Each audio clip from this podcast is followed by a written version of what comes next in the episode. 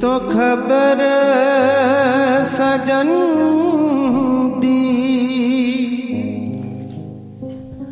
ਆਏ ਦਿਲ ਕੂਕੇ ਤੇ ਕੁਰਲਾਏ ਖਬਰਸਾਰ, ਸੋਮਵਾਰ ਤੋਂ ਸ਼ੁੱਕਰਵਾਰ ਭਾਰਤੀ ਸਮੇਂ ਅਨੁਸਾਰ ਸ਼ਾਮ ਨੂੰ 7 ਵਜੇ ਤੋਂ 8 ਵਜੇ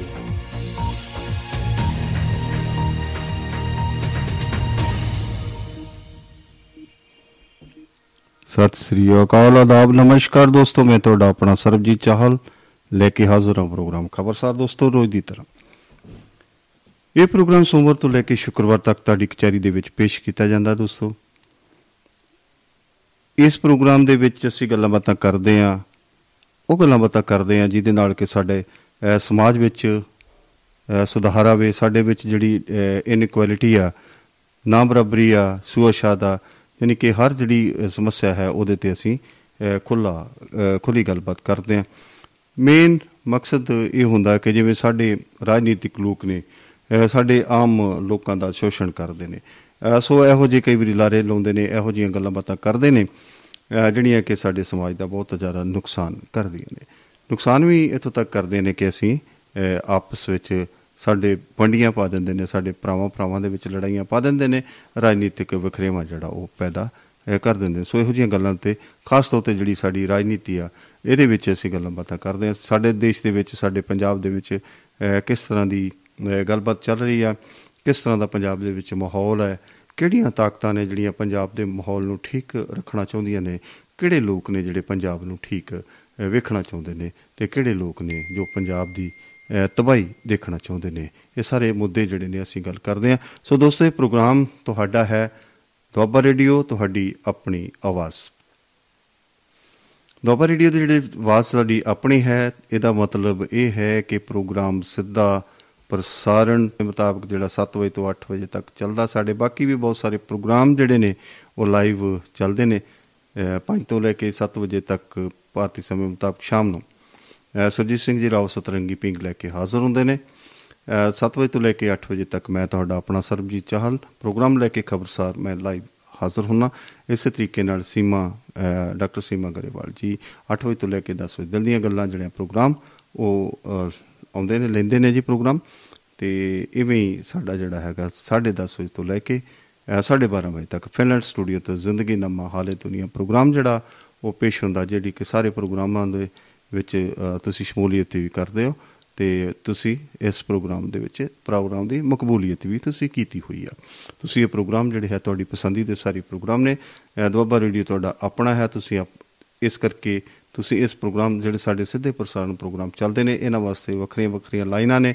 ਜਿਵੇਂ ਅੱਜ ਵਾਸਤੇ ਜਿਹੜੀ ਹੋਣ ਵਾਸਤੇ ਪ੍ਰੋਗਰਾਮ ਦੇ ਵਿੱਚ ਲਾਈਨ ਹੈ ਉਹ ਹੈਗੀ 9984432855 ਯਾਨੀ ਕਿ 998440 32855 ਇਹ ਸਿੱਧੀ ਲਾਈਨ ਤੁਸੀਂ ਅਹ, ਗੱਲਬਾਤ ਜਦੋਂ ਕਰੋਗੇ ਡਾਇਲ ਕਰੋਗੇ ਤੇ ਸਿੱਧਾ ਹੀ ਜਿਹੜਾ ਹੈਗਾ ਉਹ ਸਾਡੇ ਕੋਲ ਤੁਹਾਡੀ ਆਵਾਜ਼ ਜਿਹੜੀ ਆ ਉਹ ਆ ਜਾਏਗੀ ਜੀ। ਤੇ ਇਹ ਆਵਾਜ਼ ਜਿਹੜੀ ਆ ਅਸੀਂ ਇੱਕ ਜ਼ਰੀਆ ਬਣਾਂਗੇ ਤੁਹਾਡੀ ਆਵਾਜ਼ ਜਿਹੜੀ ਆ ਇਹ ਸਮੁੱਚੇ ਆਲਮ ਦੇ ਵਿੱਚ ਅਸੀਂ ਅਹ, ਪਸਾਰ ਕਰਾਂਗੇ ਉਹਦਾ ਜੀ। ਉਹ ਉਹ ਸਾਰੇ ਜਿੰਨੇ ਵੀ ਸੰਸਾਰ ਦੇ ਵਿੱਚ ਜਿੰਨੇ ਦੇਸ਼ ਨੇ ਜਿੱਥੋਂ ਤੱਕ ਵੀ ਆਵਾਜ਼ ਦੀ ਦੁਨੀਆ ਚੱਲਦੀ ਹੈ ਜਿੱਥੋਂ ਤੱਕ ਵੀ ਹਵਾ ਹੈ ਜਾਂ ਜਿੱਥੋਂ ਤੱਕ ਵੀ ਨੈਟਵਰਕ ਹੈਗਾ ਉੱਥੋਂ ਤੱਕ ਜਿਹੜੇ ਤੁਹਾਡੀ ਆਵਾਜ਼ ਜਿਹੜੀ ਜਾਂਦੀ ਹੈ। ਸੋ ਤੁਸੀਂ ਗੱਲਬਾਤ ਛੇੜਿਆ ਕਰੋ ਗੱਲਬਾਤ ਮੁੱਦਿਆਂ ਤੇ ਗੱਲਬਾਤ ਤੁਸੀਂ ਕਰਿਆ ਕਰੋ ਅਹ, ਕਿਉਂਕਿ ਤੁਹਾਡੀ ਗੱਲ ਜਿਹੜੀ ਆ ਅਹ, ਉਹਦਾ ਕੋਈ ਵਜ਼ਨ ਹੈ ਅਹ, ਉਹਦਾ ਕੋਈ ਮਕਸਦ ਹੈ। ਸੋ ਦੋਸਤੋ ਗੱਲ ਮੈਂ ਅਹ, ਇਹਦੇ ਵਾਸਤੇ ਤੁਸੀਂ ਮੈਸੇਜ ਕਰਕੇ ਵੀ ਜੁੜ ਸਕਦੇ ਹੋ। 99 140 32 855 ਅਹ, ਤੇ ਕਾਲ ਵੀ ਤੁਸੀਂ ਕਰ ਸਕਦੇ ਹੋ ਤੇ ਤੁਸੀਂ ਜੁੜ ਵੀ ਸਕਦੇ ਹੋ।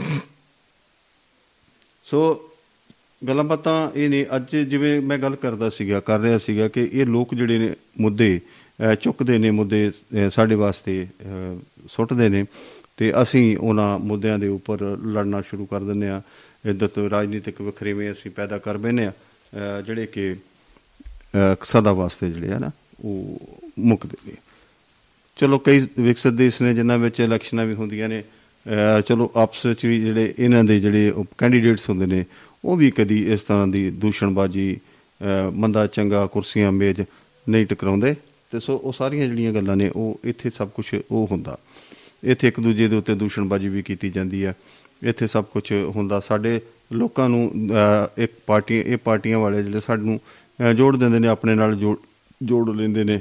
ਤੇ ਅਸੀਂ ਨਿੱਕੇ ਨਿੱਕੇ ਮਹਾਜ਼ ਜਿਹੜੇ ਨਿੱਕੇ ਨਿੱਕੇ ਸਾਡੇ ਮਕਸਦ ਹੁੰਦੇ ਨੇ ਉਹਦੇ ਵਾਸਤੇ ਅਸੀਂ ਵੱਡੀਆਂ ਵੱਡੀਆਂ ਜਿਹੜੀਆਂ ਨੇ ਉਹ ਅ, ਲੜਾਈਆਂ ਜਿਹੜੀਆਂ ਕਰ ਬੈਨੇ ਵੱਡੇ ਵੱਡੇ ਅਸੀਂ ਮੁੱਦੇ ਅ, ਲੈ ਬੈਨੇ ਆ ਜੀ ਇੱਕ ਦੂਜੇ ਦੇ ਨਾਲ ਅਸੀਂ ਵੱਡੀ ਵੱਡੀ ਦੁਸ਼ਮਣੀ ਪਾ ਲੈਂਦੇ ਆ ਨਿੱਕੀਆਂ ਨਿੱਕੀਆਂ ਗੱਲਾਂ ਕਰਕੇ। ਅ, ਸਾਡੇ ਅ, ਦੋਸਤੋ ਸਿਰਫ ਇਹ ਲੋਕ ਸਾਨੂੰ ਕੀ ਦੇ ਸਕਦੇ ਨੇ?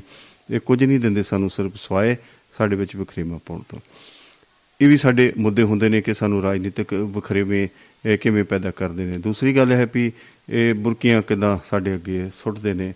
ਇਸ ਪਹਿਲਾਂ ਸਾਨੂੰ ਇਹ ਇਸ ਇਹਨਾਂ ਕ- ਕ- ਕਮੀਨਾ ਕਰ ਦਿੰਦੇ ਨੇ ਕਿ ਅਸੀਂ ਅਹ, ਇਹਨਾਂ ਦੀ ਬੁਰਕੀਆਂ ਵੱਲ ਸਾਡਾ ਉਹ ਧਿਆਨ ਹੋ ਜੇ ਤੇ ਅਸੀਂ ਉਹ ਜਿਸ ਵੇਲੇ ਸੁੱਟਣ ਉਹ ਵੇਲੇ ਅਸੀਂ ਅਹ, ਲੜੀਏ। ਬਾਂਦਰਾਂ ਵਾਂਗੂ ਅਸੀਂ ਲੜੀਏ ਕੁੱਕੜਾਂ ਵਾਂਗੂ ਅਸੀਂ ਲੜੀਏ ਤੇ ਉਹ ਉਹ ਅਸੀਂ ਬੁਰਕੀ ਅਹ, ਚੁੱਕੀਏ।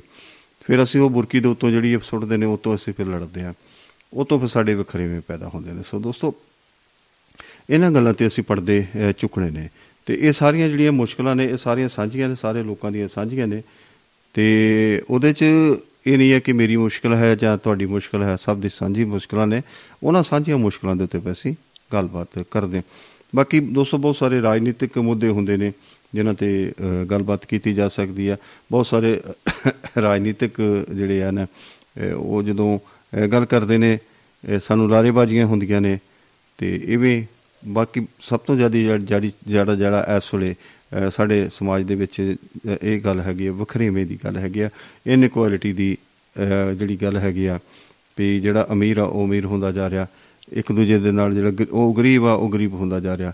ਤੇ ਦੂਸਰੀ ਸਭ ਤੋਂ ਵੱਡੀ ਮੁਸ਼ਕਲ ਦੀ ਗੱਲ ਇਹ ਹੈਗੀ ਆ ਕਿ ਜਿਹੜੀ ਕਿ ਕੋਈ ਵੀ ਗਰੀਬ ਐਸਾ ਇਹ ਮੁੱਦਾ ਸੁੱਟ- ਸੁੱਟਦੇ ਨੇ ਕਿ ਜਿਹੜਾ ਗਰੀਬ ਨੂੰ ਗਰੀਬ ਦੇ ਨਾਲ ਲੜਾਈ ਜਾ ਰਿਹਾ ਤੇ ਜਿਹੜਾ ਉਹ ਉੱਪਰ ਵਾਲਾ ਬੰਦਾ ਬੈਠਾ ਅਮੀਰ ਆ ਤੇ ਉਹ ਅਮੀਰ ਨਾਲ ਲੜਦਾ ਨਹੀਂ ਉਹ ਕੰਪੀਟੀਸ਼ਨ ਕਰਦਾ ਉਹਦੇ ਨਾਲ ਸਗੋਂ ਉਹਦਾ ਕਾਰੋਬਾਰ ਹੋਰ ਵੱਧਦਾ। ਅਸੀਂ ਕੀ ਆ ਵੀ ਅਸੀਂ ਇੱਕ ਦੂਜੇ ਦੇ ਨਾਲ ਲੜਦੇ ਆ ਕਿਉਂਕਿ ਸਾਡੇ ਕੋਲ ਮੁੱਦਾ ਹੀ ਇਹੋ ਜਿਹਾ ਸੁੱਟ ਦਿੱਤਾ ਜਾਂਦਾ ਅਸੀਂ ਉਹਦੇ ਨਾਲ ਅਹ, ਲੜੀ ਜਾਂਦੇ ਹਾਂ। ਸੋ ਇਹੋ ਜਿਹੀਆਂ ਗੱਲਾਂ ਬਾਤਾਂ ਤੇ ਅਸੀਂ ਪੜਦੇ ਚੁੱਕਦੇ ਆ ਵਿਚਾਰਾਂ ਕਰਦੇ ਆ ਤੇ ਇਵੇਂ ਸਾਡੇ ਨਾਲ ਵਿਚਾਰਾਂ ਕਰਨ ਵਾਸਤੇ ਅਹ, ਤੁਸੀਂ ਵੀ ਅਹ, ਜੁੜਦੇ ਹੋ। ਮੈਂ ਅੱਜ ਦੇਖ ਰਿਹਾ ਸੀਗਾ ਕਿ ਬਹੁਤ ਸਾਰੇ ਅਹ, ਮਸਲੇ ਇਹੋ ਜਿਹੇ ਨੇ ਅਹ, ਮੇਰਾ ਬਾਕੀ ਅੱਜ ਖਬਰਾਂ ਨੂੰ ਛੇੜਨ ਦਾ ਅਹ, ਇੰਨਾ ਮੂਡ ਨਹੀਂ ਬਣਿਆ ਕਿ ਜਿੰਨਾ ਕਿ ਮੈਂ ਪ- ਅਹ, ਪਰੇਸ਼ਾਨ ਨਹੀਂ ਮੇਰੇ ਦਿਮਾਗ ਦੇ ਉੱਤੇ ਇਹ ਗੱਲ ਹੋ ਗਈ ਕਿ ਸਾਡੇ ਨਾਲ ਹੋ ਕੀ ਰਿਹਾ। ਸੋ ਇਹੋ ਜਿਹੀਆਂ ਗੱਲਾਂ ਬਾਤਾਂ ਤੇ ਅਸੀਂ ਜਿਹੜੀ ਆ ਉਹ ਅਹ, ਗੱਲ ਕਰਨੀਆਂ ਨੇ ਗੱਲ ਕਰਨੀ ਹੈ ਜੀ। ਅਹ, ਸਰਕਾਰਾਂ ਕੀ ਕਰਦੀਆਂ ਨੇ ਜਿਵੇਂ ਹੁਣ ਅਸੀਂ ਵੇਖਿਆ ਜਾਵੇ ਕਿ ਸਾਰਾ ਜਿਹੜਾ ਮੀਡੀਆ ਹੈ ਜਿਵੇਂ ਅਸੀਂ ਅਹ, ਸੋਚ ਰਹੇ ਹਾਂ ਸਾਡੇ ਹੁਣ ਆਜ਼ਾਦ ਅਹ, ਇਹ ਚੈਨਲ ਨੇ ਇਹਦੇ ਤੇ ਤੁਸੀਂ ਫਿਰ ਵੀ ਕਦੀ ਨਾ ਕਦੀ ਤੁਸੀਂ ਜਿਹੜੀ ਕੋਈ ਗੱਲ ਅਹ, ਸੁਣ ਸਕਦੇ ਹੋ ਜਾਂ ਤੁਸੀਂ ਆਪਣੇ ਮਨ ਦੀ ਗੱਲ ਕਰ ਸਕਦੇ ਹੋ। ਲੇਕਿਨ ਤੁਸੀਂ ਕਿਸੇ ਅਖਬਾਰ ਜਾਂ ਹੋਰ ਮ- ਮਾਧਿਅਮ ਰਾਹੀਂ ਤੁਸੀਂ ਗੱਲ ਆਪਣੀ ਮਨ ਦੀ ਆਵਾਜ਼ ਜਿਹੜੀ ਆ ਉਹਨੂੰ ਅਹ, ਨਹੀਂ ਅਹ, ਆਪਾਂ ਪੇਸ਼ ਕਰ ਸਕਦੇ। ਕਿਉਂਕਿ ਗੱਲ ਉਹ ਹੀ ਹਰ ਖਬਰ ਦੇ ਉੱਪਰ ਫਿਲਟਰ ਲੱਗਾ ਹੋਇਆ ਤੇ ਉਹ ਫਿਲਟਰ ਜਾ- ਹੋ ਕੇ ਹੀ ਖਬਰ ਜਾਣੀ ਆ।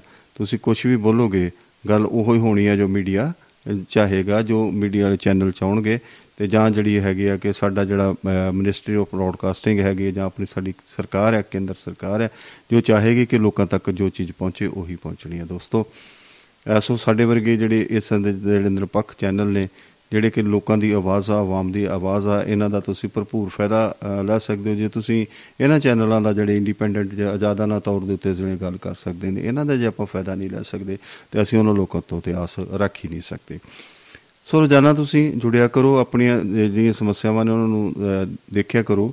ਤੇ ਜੇ ਕੋਈ ਅ, ਤੁਹਾਨੂੰ ਕੋਈ ਨਿਊਜ਼ ਤੁਹਾਨੂੰ ਕੋਈ ਖਬਰ ਤੁਹਾਨੂੰ ਕੋਈ ਮੁੱਦਾ ਜਿਹੜਾ ਇਹੋ ਜਿਹਾ ਲੱਗਦਾ ਜਿਹੜਾ ਕਿ ਤੁਸੀਂ ਟੀਵੀ ਤੇ ਜਾਂ ਅਖਬਾਰ ਦੇ ਵਿੱਚ ਅ, ਵੇਖਿਆ ਹੈ ਤੁਸੀਂ ਉਹਦੇ ਤੇ ਕੋਈ ਟਿੱਪਣੀ ਚਾਹੁੰਦੇ ਹੋ ਤੁਸੀਂ ਸਾਨੂੰ ਫੋਨ ਕਰੋ।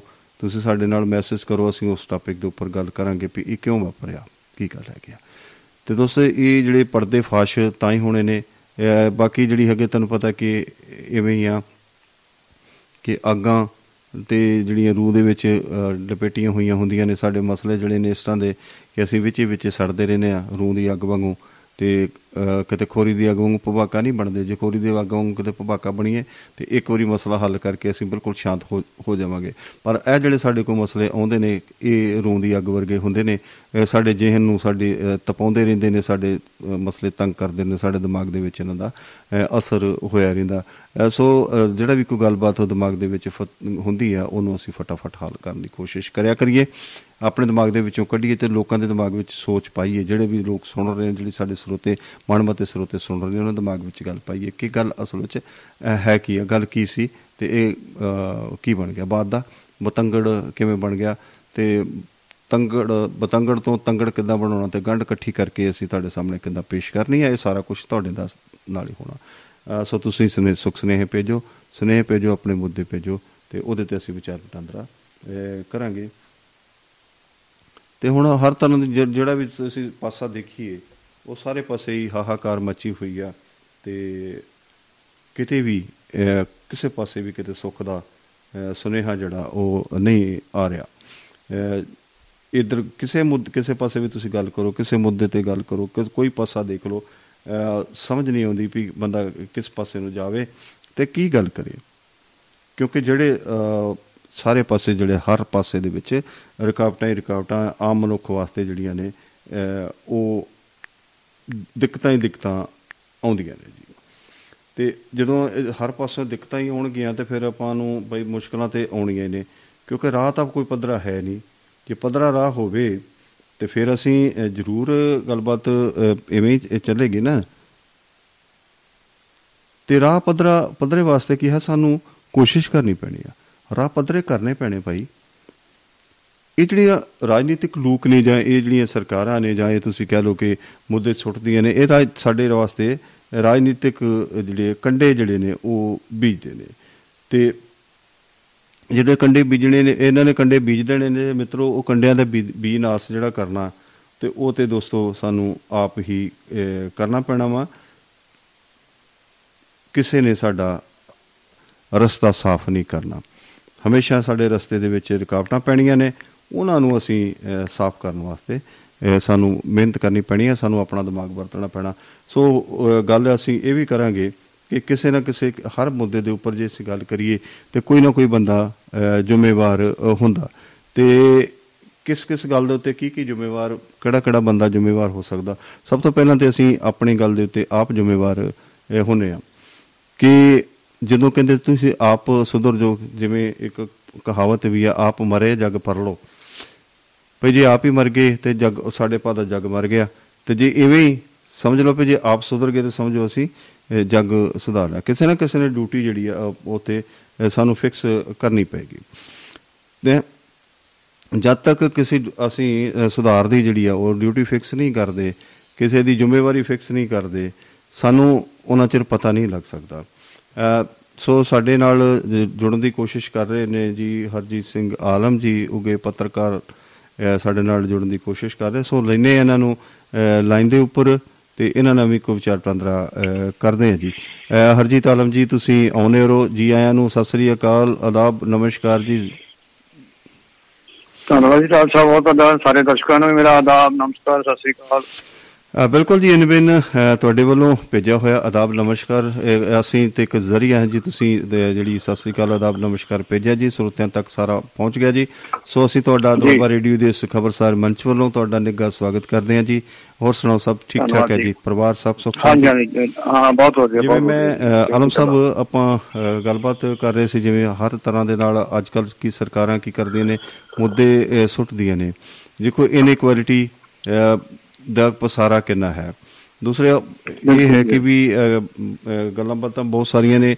ਅ, ਸਾਡੀ ਜਿਹੜੀ ਕਿਵੇਂ ਸੰਘੀ ਅ, ਕੁੱਟੀ ਜਾਂਦੀ ਆ ਅ, ਅਸੀਂ ਕੋਈ ਗੱਲ ਕਰਨਾ ਆਜ਼ਾਦਾਨਾ ਤੌਰ ਦੇ ਉੱਤੇ ਜਿਵੇਂ ਤੁਸੀਂ ਵੇਖਦੇ ਸੀਗੇ ਪਹਿਲਾਂ ਆਪਣੀਆਂ ਸਾਡੀਆਂ ਪ੍ਰੈਸਾਂ ਦੀ ਆਜ਼ਾਦੀ ਸੀਗੀ ਪ੍ਰੈਸ ਜੋ ਮਹਿਸੂਸ ਕਰਦੀ ਸੀਗੀ ਉਹ ਅਸੀਂ ਇਨ ਬਿਨ ਲੋਕਾਂ ਨੂੰ ਅਸੀਂ ਅ, ਪਰੋਸਦੇ ਸੀਗੇ। ਅੱਜ ਕੀ ਹੈ ਵੀ ਕਿਸੇ ਵੀ ਖਬਰ ਦੇ ਉੱਪਰ ਫਿਲਟਰ ਲੱਗਾ ਹੋਇਆ। ਜਿਹੜੀ ਵੀ ਖਬਰ। ਉਹ ਖਬਰ ਉਹੋ ਹੀ ਹੋਣੀ ਹੈ ਜਿਵੇਂ ਮੈਂ ਅਕਸਰ ਹੀ ਗੱਲ ਕਰਦਾ ਹੁਣਾ ਇੱਕ ਬੜੀ ਵੱਡੀ ਵਧੀਆ ਕਹਾਵਤ ਹੈ।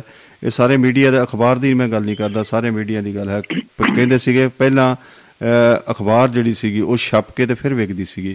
ਅੱਜ ਕੱਲ ਇਹ ਹਾਲਾਤ ਹੋ ਗਏ ਨੇ ਕਿ ਪਹਿਲਾਂ ਵਿਕਦੀ ਹੈ ਤੇ ਫਿਰ ਉਹ ਛਪਦੀ ਆ ਜਿਹੜਾ ਕਿ ਬੜੀ। ਤਰਾਸ਼ਦੀ ਹੈ ਕਿ ਸਾਡੇ ਸੱਚ ਦੀ ਆਵਾਜ਼ ਜਿਹੜੀ ਆ ਉਹ ਕਿਤੇ ਨਹੀਂ ਜਾ ਸਕਦੀ ਉਹਨੂੰ ਖਰੀਦਿਆ ਜਾ ਸਕਦਾ ਉਹਨੂੰ ਦਬਾਇਆ ਜਾ ਸਕਦਾ। ਸ਼ਾਹ ਸਾਹਿਬ ਇੱਥੇ ਤੁਸੀਂ ਗੱਲ ਬਿਲਕੁਲ ਠੀਕ ਕਹਿ ਰਹੇ ਹੋ। ਨਾ ਦੇਖੋ ਅੱਜ ਕੱਲ ਇਹ ਹੋ ਗਿਆ ਕਿ ਜਿਹੜੇ ਪਹਿਲਾਂ ਨਾ ਐਡੀਟਰ ਹੁੰਦੇ ਸੀ ਜਿਹੜੇ। ਨਾ ਖਬਰਾਂ ਵਾਲੇ ਉਹ ਉਹ ਖਬਰਾਂ ਨੂੰ ਦੇਖਦੇ ਸੀਗੇ। ਹੁਣ ਮਾਲਕ ਜਿਹੜੇ ਆ ਉਹ ਸੰਪਾਦਕ ਬਣ ਕੇ ਬਹਿ ਗਏ ਨੇ ਜਿਹਨਾਂ ਨੂੰ ਪੱਤਰਕਾਰੀ ਬਾਰੇ ਕੋਈ ਜਾਣਕਾਰੀ ਨਹੀਂ। ਜੀ। ਅੱਛਾ ਜਿਹੜੀਆਂ ਰਿਪੋਰਟਾਂ ਪਹਿਲਾਂ ਆਪਾਂ ਭੇਜਦੇ ਸੀ ਆਪਾਂ ਇਹ ਤੋਂ 20 ਸਾਲ ਪਹਿਲਾਂ ਜਿਹੜੀਆਂ ਆਪਾਂ ਪੱਤਰਕਾਰ ਭੇਜਦੇ ਸੀ ਅਖਬਾਰਾਂ ਨੂੰ ਇਹਨਾਂ ਤੇ ਛਪ ਜਾਂਦੀ ਸੀ। ਹਾਂਜੀ ਹੁਣ ਜਿਹੜੇ ਇੰਟਰਸਟ ਜਿਹੜੇ ਉਹਨੇ ਜਿਹੜੇ ਵੱਡੇ ਅਦਾਰੇ ਨੇ ਜਿਹੜੇ ਅਖਬਾਰਾਂ ਦੇ ਉਹਨਾਂ ਦੀ ਕਾਰਪੋਰੇਟ ਸੁਧਾਰੀਆਂ ਨਾਲ ਹੋ ਗਏ ਅਮੀਰਾਂ ਨਾਲ ਹੋ ਗਏ ਅਮੀਰ ਪਾਰਟੀਆਂ ਨਾਲ ਹੋ ਗਏ। ਉਹ ਜਿਹੜੀਆਂ ਤੁਸੀਂ ਖਬਰ ਲਿਖ ਕੇ ਭੇਜਦੇ ਹੋ ਉਹ ਉਹ ਉਹ ਅੱਜ ਕੱਲ੍ਹ ਨਹੀਂ ਛਪਦੀ।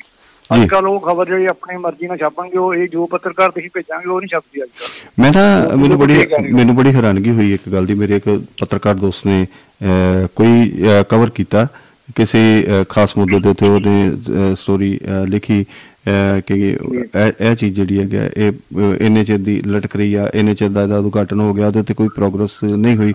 ਸਾਰਾ ਕੁਝ ਵੇਰਵਾ ਉਹਨੇ ਨੇ ਇਕੱਠਾ ਕਰਕੇ ਅਹ, ਲਿਖਿਆ ਸਭ ਕੁਝ ਲਿਖਿਆ। ਤੇ ਉਹ ਕੁਝ ਦਿਨ ਅਖ- ਉਡੀਕਦਾ ਰਿਹਾ ਜੀ ਉਹਨੂੰ ਅਖਬਾਰ ਨੂੰ ਭੇਜ ਦਿੱਤਾ ਉਹਨੇ। ਤੇ ਉਡੀਕਿਆ ਕਿ ਇਹ ਬੜੀ ਅਹਿਮ ਖਬਰ ਆ। ਤੇ ਅਹਿਮ ਗੱਲ ਹੈਗੀ ਆ ਤੇ ਇਹ ਬਹੁਤ ਛੇਤੀ ਇੱਕ ਸਟੋਰੀ ਜਿਹੜੀ ਹੈਗੀ ਆ ਉਹ ਬੜੀ ਪਪੂਲਰ ਹੋਏਗੀ ਜਾਂ ਬਹੁਤ ਸਾਰੇ ਲੋਕਾਂ ਨੂੰ ਲੋਕਾਂ ਦੇ ਧਿਆਨ ਵਿੱਚ ਇਹ ਗੱਲ ਆਏਗੀ ਕਿ ਅਸਲ ਵਿੱਚ ਅੰਦਰ ਕਰਕੇ front front page front page ਛਪੇ ਇਹ ਬੜੀ ਸ਼ਾਨਦਾਰ ਫਰੰਟ ਬਾਟਮ ਸਟੋਰੀ ਕੀ ਸੋਚਿਆ ਉਹਨਾਂ ਪੱਤਰਕਾਰ। ਬਿਲਕੁਲ ਬਿਲਕੁਲ ਜੀ ਪੱਤਰਕਾਰ ਨੇ ਬਹੁਤ ਸੋਚਿਆ ਤੇ ਉਹ ਦੋ ਤਿੰਨ ਬਾਅਦ ਕੁਝ ਦਿਨਾਂ ਬਾਅਦ ਇੱਕ ਦੋ ਦਿਨ ਡੀਕਿਆ ਤੇ ਉਹਨੇ ਇੰਚਾਰਜ ਨੂੰ ਪੁੱਛਿਆ ਵੀ ਭਾਈ ਗੱਲ ਸੁਣ ਮੇਰੀ ਕਿ ਮੇਰੀ ਖਬਰ ਇਹ- ਇਹ ਸਟੋਰੀ ਆ ਤੇ ਇਹ ਕੀ ਗੱਲ ਚੰਗੀ ਨਹੀਂ ਲੱਗੀ ਜਾਂ ਤੂੰ ਭੇਜੀ ਨਹੀਂ ਤੇ ਜਾਂ ਕੀ ਗੱਲਬਾਤ ਹੈਗੀ ਆ ਉਹਨੇ ਕਿਹਾ ਸਭ ਕੁਝ ਠੀਕ ਹੈ ਸਟੋਰੀ ਵੀ ਵਧੀਆ ਸਭ ਕੁਝ ਵਧੀਆ। ਪਰ ਅਹ, ਜਿਸ ਬੰਦੇ ਦੇ ਅਹ, ਮੁਤਾਲਕ ਤੁਸੀਂ ਅਹ, ਲਿਖਿਆ ਹੈ ਨਾ ਜਿਹਨੂੰ ਤੁਸੀਂ ਕੁਐਸਚਨ ਜਿਹਦੀ ਜਿਹਦੀ ਦੀ- ਜਿਹਦੀ ਦੀ ਕੁਐਸਚਨਿੰਗ ਆ ਤੇ ਭਾਈ ਮੈਂ ਅਸਲ ਵਿੱਚ ਕੁਝ ਸਪਲੀਮੈਂਟਸ ਉਹਦੇ ਲਏ ਸੀਗੇ ਤੇ ਮੇਰੇ ਅਜੇ ਪੈਸੇ ਉਹਦੇ ਵੱਲ ਬਕਾਇਆ ਉਹ ਸਾਡੀ ਇਸ਼ਤਿਹਾਰੀ ਪਾਰਟੀ ਹੈ। ਇਸ਼ਤਿਹਾਰੀ ਪਾਰਟੀ ਆ ਤੇ। ਅਹ, ਸੋ ਚਲੋ ਇਹ ਗੱਲਾਂ ਸੀਗੀਆਂ ਚਲੋ ਅਸੀਂ ਵੀ ਹੁਣ ਇਸ ਇਸ ਇਹਦੇ ਨਾਲ ਜੁੜੇ ਹਾਂ ਪੱਤਰਕਾਰੀ ਦੇ ਨਾਲ ਜੁੜੇ ਹਾਂ ਤੇ ਅਸੀਂ ਚਲੋ ਜੋ ਵੀ ਸਾਨੂੰ ਦਰਪੇਸ਼ ਮੁਸ਼ਕਲਾਂ ਹੁੰਦੀਆਂ ਨੇ ਅਸੀਂ ਗੱਲਬਾਤ ਜ਼ਰੂਰ ਕਰਦੇ ਹਾਂ ਪਰ ਸਾਡੀ ਚੱਲਣੀ ਨਹੀਂ ਆ। ਪਰ ਫਿਰ ਵੀ ਚਲੋ ਸਾਡੀ ਕੋਸ਼ਿਸ਼ ਕਰਦੇ ਆ ਕਰਦੇ ਰਹਿਣਾ ਚਾਹੀਦਾ। ਤੇ ਸੋ ਗੱਲਬਾਤ ਤੁਸੀਂ ਆਪਾਂ ਗੱਲ ਕਰ ਬਾਤ ਕਰਾਂਗੇ ਕਿ YouTube ਦੇ ਉੱਪਰ ਕੁਝ ਜਿਹੜੀ ਪਾਬੰਦੀ ਜਿਹੜੀ ਆ ਉਹ ਲੱਗ ਆ। ਉਹ ਮਸਲਾ ਕ- ਹੈ ਜਿਹੜਾ YouTube ਚਾਹਤਾ ਇਸ ਕਿ ਆਪਣੇ ਸਾਰੇ ਜਿਹੜੇ ਦੁਨੀਆ ਜਾਣਦੇ ਜਾਂ ਜਮੀ ਕੁਝ ਨੂੰ ਨਿਸ਼ਾਨ ਪਤਾ ਨਹੀਂ ਹੋਗਾ ਤਾਂ ਆਪਾਂ ਨੂੰ ਇਹ ਸਾਡੇ ਵਾਲਿਆਂ ਨੂੰ ਪਤਾ ਕਿ 2002 ਚ ਨਾ ਗੁਜਰਾਤ ਜਦੋਂ ਨਰਿੰਦਰ ਮੋਦੀ ਸੀ ਸੀ। ਦਿੱਲੀ ਨੇ ਉਦੋਂ ਉਹ ਮੁੱਖ ਮੰਤਰੀ ਸੀਗੇ ਉੱਥੋਂ ਦੇ ਗੁਜਰਾਤ ਦੇ। ਗੋਦਰਾ ਕਾਂਡ।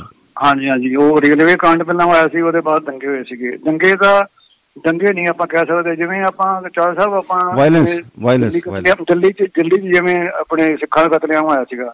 ਆਪਾਂ ਬਹੁਤ ਲੋਕੀ ਉਹਨੂੰ ਦੰਗੇ ਕਹਿ ਦਿੰਦੇ ਸਿੱਖ ਦੰਗੇ ਹੋਏ ਸੀਗੇ। ਦੰਗੇ ਨਹੀਂ, ਹੋਏ ਕਤਲੇਆਮ ਕਹਿ ਸਕਦੇ ਨਸਲ ਕੁਛ ਨਸਲ ਕੁਸ਼ੀ ਹੋਈ ਹੋ ਕੌਮ ਸਕਦੀ ਹੈ ਕਤਲੇਆਮ ਕਹਿ। ਸਕਦੇ ਤੁਸੀਂ ਤੇ ਬਿਲਕੁਲ ਇਸੇ ਤਰ੍ਹਾਂ ਹੀ ਜਿਹੜੇ ਮੁਸਲਮਾਨ ਸਿਰਫ ਇੱਕ ਇੱਕ ਕਮਿਊਨਿਟੀ ਦੇ ਬੰਦੇ ਮਾਰੇ ਗਏ ਮੁਸਲਮਾਨ ਜਿਹੜੇ ਮਾਰੇ ਗਏ ਸੀ ਇਹਦੇ ਵਿੱਚ। ਮਤਲਬ 2.5 ਹਜ਼ਾਰ ਦੇ ਕਰੀਬ ਜਿਹੜੇ ਮੁਸਲਮਾਨ ਜਿਹੜੇ ਉਹ ਇੱਕ ਫਿਰਕੇ ਵੱਲ ਮਾਰਤੇ ਗਏ ਸੀਗੇ। ਤੇ ਇਹਦੀ ਫਿਰ ਜਿਹੜੇ ਆਪਣੇ ਨਰਸਹਾਰ, ਜਿਹੜਾ ਚਾਹ ਸਾਹਿਬ ਇੱਕ ਦੋ ਦਿਨ, ਤਿੰਨ ਦਿਨ ਨਹੀਂ ਚੱਲਿਆ। ਇਹ ਲਗਾਤਾਰ ਮਹੀਨਿਆਂ ਬਾਅਦ ਚੱਲਿਆ ਸੀਗਾ, ਜਦੋਂ ਨਰਿੰਦਰ ਮੋਦੀ ਉਹਦੇ ਉਹਦੇ ਸੀਗੇ ਆਪਣੇ ਮੁੱਖ ਮੰਤਰੀ ਉਸ ਸਟੇਟ ਦੇ। ਤੇ ਇਹ ਹੁਣ 20 ਸਾਲ ਹੋ ਗਏ ਇਸ ਗੱਲ ਨੂੰ। ਤੇ ਉਦੋਂ ਉਹਨਾਂ ਵੇਲਿਆਂ ਵਿੱਚ ਜਦੋਂ ਗੁਜਰਾਤ ਦੀ ਅੰ- ਅੰਗਰੇਜ਼ ਦੀ ਜਿਹੜੀ ਅੰਗਰੇਜ਼ ਦਾ ਆਪਣੇ ਜਿਹੜਾ ਇੰਗਲੈਂਡ ਦਾ ਜਿਹੜਾ ਸੀਗਾ, ਜਿਹੜਾ ਹਾਈ ਕਮਿਸ਼ਨ ਉਹਨਾਂ ਨੇ ਨਾ ਉਹਦੀ ਇਨਕੁਆਇਰੀ ਕੀਤੀ ਸੀ ਇਸ ਸਾਰੀ ਰਿਪੋਰਟ ਦੀ, ਇਹਦੀ- ਇਹਦੀ ਦੰਗਿਆਂ ਦੀ। ਉਹਨਾਂ ਨੇ। ਕਰਕੇ ਤੇ ਆਪਣੀ ਉਹ ਗੁਪਤ ਰੱਖ ਲਈ ਸੀਗੀ। ਬੀਬੀਸੀ ਉਹ ਕਿਤੇ ਹੁਣ ਬੀਬੀਸੀ ਦੇ ਹੱਥ ਲੱਗ ਗਈ ਜੀ ਹੁਣ ਪਿੱਛੇ ਜੇ। ਹੂੰ ਹੂੰ ਹੂੰ, ਡੇਢ ਸਾਲ ਪਹਿਲਾਂ। ਉਹਨਾਂ ਨੇ ਉਹ ਤੇ ਪੂਰੇ ਦਸਤਾਵੇਜ਼ੀ ਫਿਲਮ ਤਿਆਰ ਕਰਤੀ। ਦਸਤਾਵੇਜ਼ੀ ਫਿਲਮ ਤਿਆਰ ਕਰਕੇ ਉਹਨਾਂ ਨੇ ਦੋ ਕਿਸ਼ਤਾਂ ਵਿੱਚ ਉਹਨੂੰ ਰਿਲੀਜ਼ ਕਰ ਦਿੱਤਾ। ਉਹਦੇ 'ਚ ਉਹਨਾਂ ਨੇ ਬਿਲਕੁਲ ਉਹ ਉਹ ਲਿਖਿਆ ਜੋ ਉੱਥੇ ਵਾਪਰਿਆ ਸੀਗਾ ਜਾਂ ਲੋਕਾਂ ਨਾਲ ਗੱਲਾਂ ਬਾਤਾਂ ਕੀਤੀਆਂ ਉਹਨਾਂ ਨੇ। ਜਾਂ ਜਿਹੜੇ ਉਦੋਂ ਜਰਨਲਿਸਟ ਸੀਗੇ ਉਦੋਂ ਜਿਹੜੇ ਵਰਕਿੰਗ ਸੀਗੇ ਕੰਮ ਕਰਦੇ ਸੀਗੇ। ਉਹਨਾਂ ਨੂੰ ਉਹਨਾਂ ਦੀਆਂ ਬਾਈਟਾਂ ਲਾਈਆਂ ਵਿੱਚ ਉਹਦੇ। ਉਹਨਾਂ ਨੇ ਦੇਖਿਆ ਕਿ ਜੋ ਕੁਝ ਸਭ ਕੁਝ ਗਿਣੀ ਮੱਥੀ ਸਾਜ਼ਿਸ਼ ਸੀ ਇੱਕ ਕਿਹੜੇ ਫਿਰਕੇ ਨੂੰ ਮਤਲਬ ਕਤਲੇਆਮ ਕੀਤਾ ਗਿਆ ਸੀਗਾ ਮੁਸਲਮਾਨਾਂ ਦਾ ਗਿਣੀ ਮੱਥੀ ਸਾਜ਼ਿਸ਼ ਦੇ ਤਹਿਤ। ਤੇ ਉਦੋਂ ਤੇ ਜਿਹੜੀ ਉਹਨਾਂ ਨੇ ਨਰਿੰਦਰ ਮੋਦੀ ਨੂੰ ਸਿੱਧੇ ਤੌਰ ਤੇ ਦੋਸ਼ੀ ਠਹਿਰਾਇਆ ਉਹਦੇ ਵਿੱਚ ਉਹਨਾਂ ਨੇ ਦਸਤਾਵੇਜ਼ੀ ਰਿਪੋਰਟ 'ਚ। ਜਦੋਂ ਇਹ ਰਿਲੀਜ਼ ਹੋਈ ਆ ਤੇ ਉਸੇ ਵੇਲੇ ਇਹਨਾਂ ਨੇ ਜਿਹੜਾ ਭਾਰਤ ਸਰਕਾਰ ਨੇ ਇਹਨੂੰ YouTube ਤੇ ਤੇ ਟਵਿੱਟਰਾਂ ਤੇ ਬੈਨ ਕਰਤਾ। ਹੂੰ ਹੂੰ। ਤੇ ਬੈਨ ਕਰਨ ਦੇ ਨਾਲ ਜਦੋਂ ਕੋਈ ਚੀਜ਼ ਬੈਨ ਕਰਦੇ ਹੋ ਸੀ ਉਹਦਾ ਰੌਲਾ ਜ਼ਿਆਦਾ ਪੈਂਦਾ ਉਦੋਂ ਸਾਰੇ ਦੇਸ਼ ਭਰ ਚ ਰੌਲਾ ਪਿਆ। ਪਰ ਕਈ ਜਿਹੜੀਆਂ ਉਹ ਆਪਣੇ ਲਿੰਕ ਤੇ ਜਿਹੜੀਆਂ ਚਲਕ ਚਲਕੀ ਹੋਈ ਦਸਤਾਵੇਜ਼ੀ ਰਿਪੋਰਟ। ਇੱਕ ਵਾਇਰ ਆ ਬਹੁਤ ਵੱਡਾ ਆਪਣਾ ਅਦਾਰਾ ਵਾ ਆਪਣੇ ਸੋਸ਼ਲ ਮੀਡੀਆ ਦਾ ਵੈਬ ਚੈਨਲ ਆ। ਉਹਨਾਂ ਕੋਲ ਹੈਗੀ ਆ ਉਹਨਾਂ ਉਹਨਾਂ ਦੇ ਚੈਨਲ ਤੇ ਚੱਲ ਰਹੀ ਆ ਉਹ। ਤੇ ਬਹੁਤ ਸਾਰੀਆਂ ਜਿਹੜੀਆਂ ਯੂਨੀਵਰਸਿਟੀਆਂ ਵਿੱਚ ਵੀ ਪਈ ਆ। ਤੇ ਕੱਲ ਜਿਹੜੀ ਪੰਜਾਬੀ ਯੂਨੀਵਰਸਿਟੀ ਪਟਿਆਲਾ ਪਟਿਆਲੇ ਦੇ ਪੰਜਾਬ ਸਟੂਡੈਂਟ ਯੂਨੀਅਨ ਉੱਥੋਂ ਜੀ ਜਥੇਬੰਦੀ ਵਿਦਿਆਰਥੀਆਂ ਦੀ ਉਹਨਾਂ ਨੇ ਸਾਰੀ ਯੂਨੀਵਰਸਿਟੀ 'ਚ ਓਪਨਲੀ ਉਹਨੂੰ ਦਿਖਾਇਆ ਉਸ ਰਿਪੋਰਟ ਨੂੰ ਦੋਨਾਂ ਦੋਨਾਂ ਰਿਪੋਰਟਾਂ ਨੂੰ ਪਿਛਤਵਾਰ ਜੀ। ਤੇ ਜਿਹੜੀ ਇਹ ਜਿਹੜੀ ਸਰਕਾਰ ਕਹਿ ਰਹੀ ਹੈ ਕਿ ਇਹ ਜਿਹੜੀ ਹੈ ਉਦੋਂ ਸੁਪਰੀਮ ਕੋਰਟ ਨੇ ਇਹਨੂੰ ਮਤਲਬ ਕਹਿਤਾ ਸੀ ਕਲੀਨ ਕਲੀਨ ਚਿੱਟ ਦੇ ਦਿੱਤੀ ਸੀ ਨਰਿੰਦਰ ਮੋਦੀ ਨੂੰ। ਤੇ ਉਹ ਇਹ ਤਾਂ ਚਲੋ ਮੰਨ ਲਈ ਗੱਲ ਨਰਿੰਦਰ ਮੋਦੀ ਨੂੰ ਕਲੀਨ ਚਿੱਟ ਦੇ ਦਿੱਤੀ ਸੀ ਤਾਂ ਇਹ ਤਾਂ ਨਹੀਂ ਕਿ ਜੋ ਸਰਕਾਰ ਨੇ ਜਾਂ ਸੁਪਰੀਮ ਕੋਰਟ ਨੇ ਕਹਿਤਾ ਕਿ ਉਹ ਫਾਈਨਲ ਹੋ ਗਿਆ। ਆਪਾਂ ਉਹਦੀ ਆਲੋਚਨਾ ਤਾਂ ਕਰ ਸਕਦੇ ਆ ਆਪਾਂ ਜਦੋਂ ਉਹਦੀ ਮਾਨ ਹੋਣੀ ਹੁੰਦੀ ਆ ਵੀ ਆਪਾਂ ਜਦੋਂ ਉਹਨਾਂ ਦੇ ਫੈਸਲੇ ਉੱਤੇ ਕਿੰਤੂ ਪਰੰਤੂ ਕਰੀਏ। ਆਲੋਚਨਾ ਸਾਰੀਆਂ ਜਿਹੜੀਆਂ ਸਰਕਾਰਾਂ ਇਹ ਬੀਜੇਪੀ ਵੀ ਕਰਦੀ ਆ।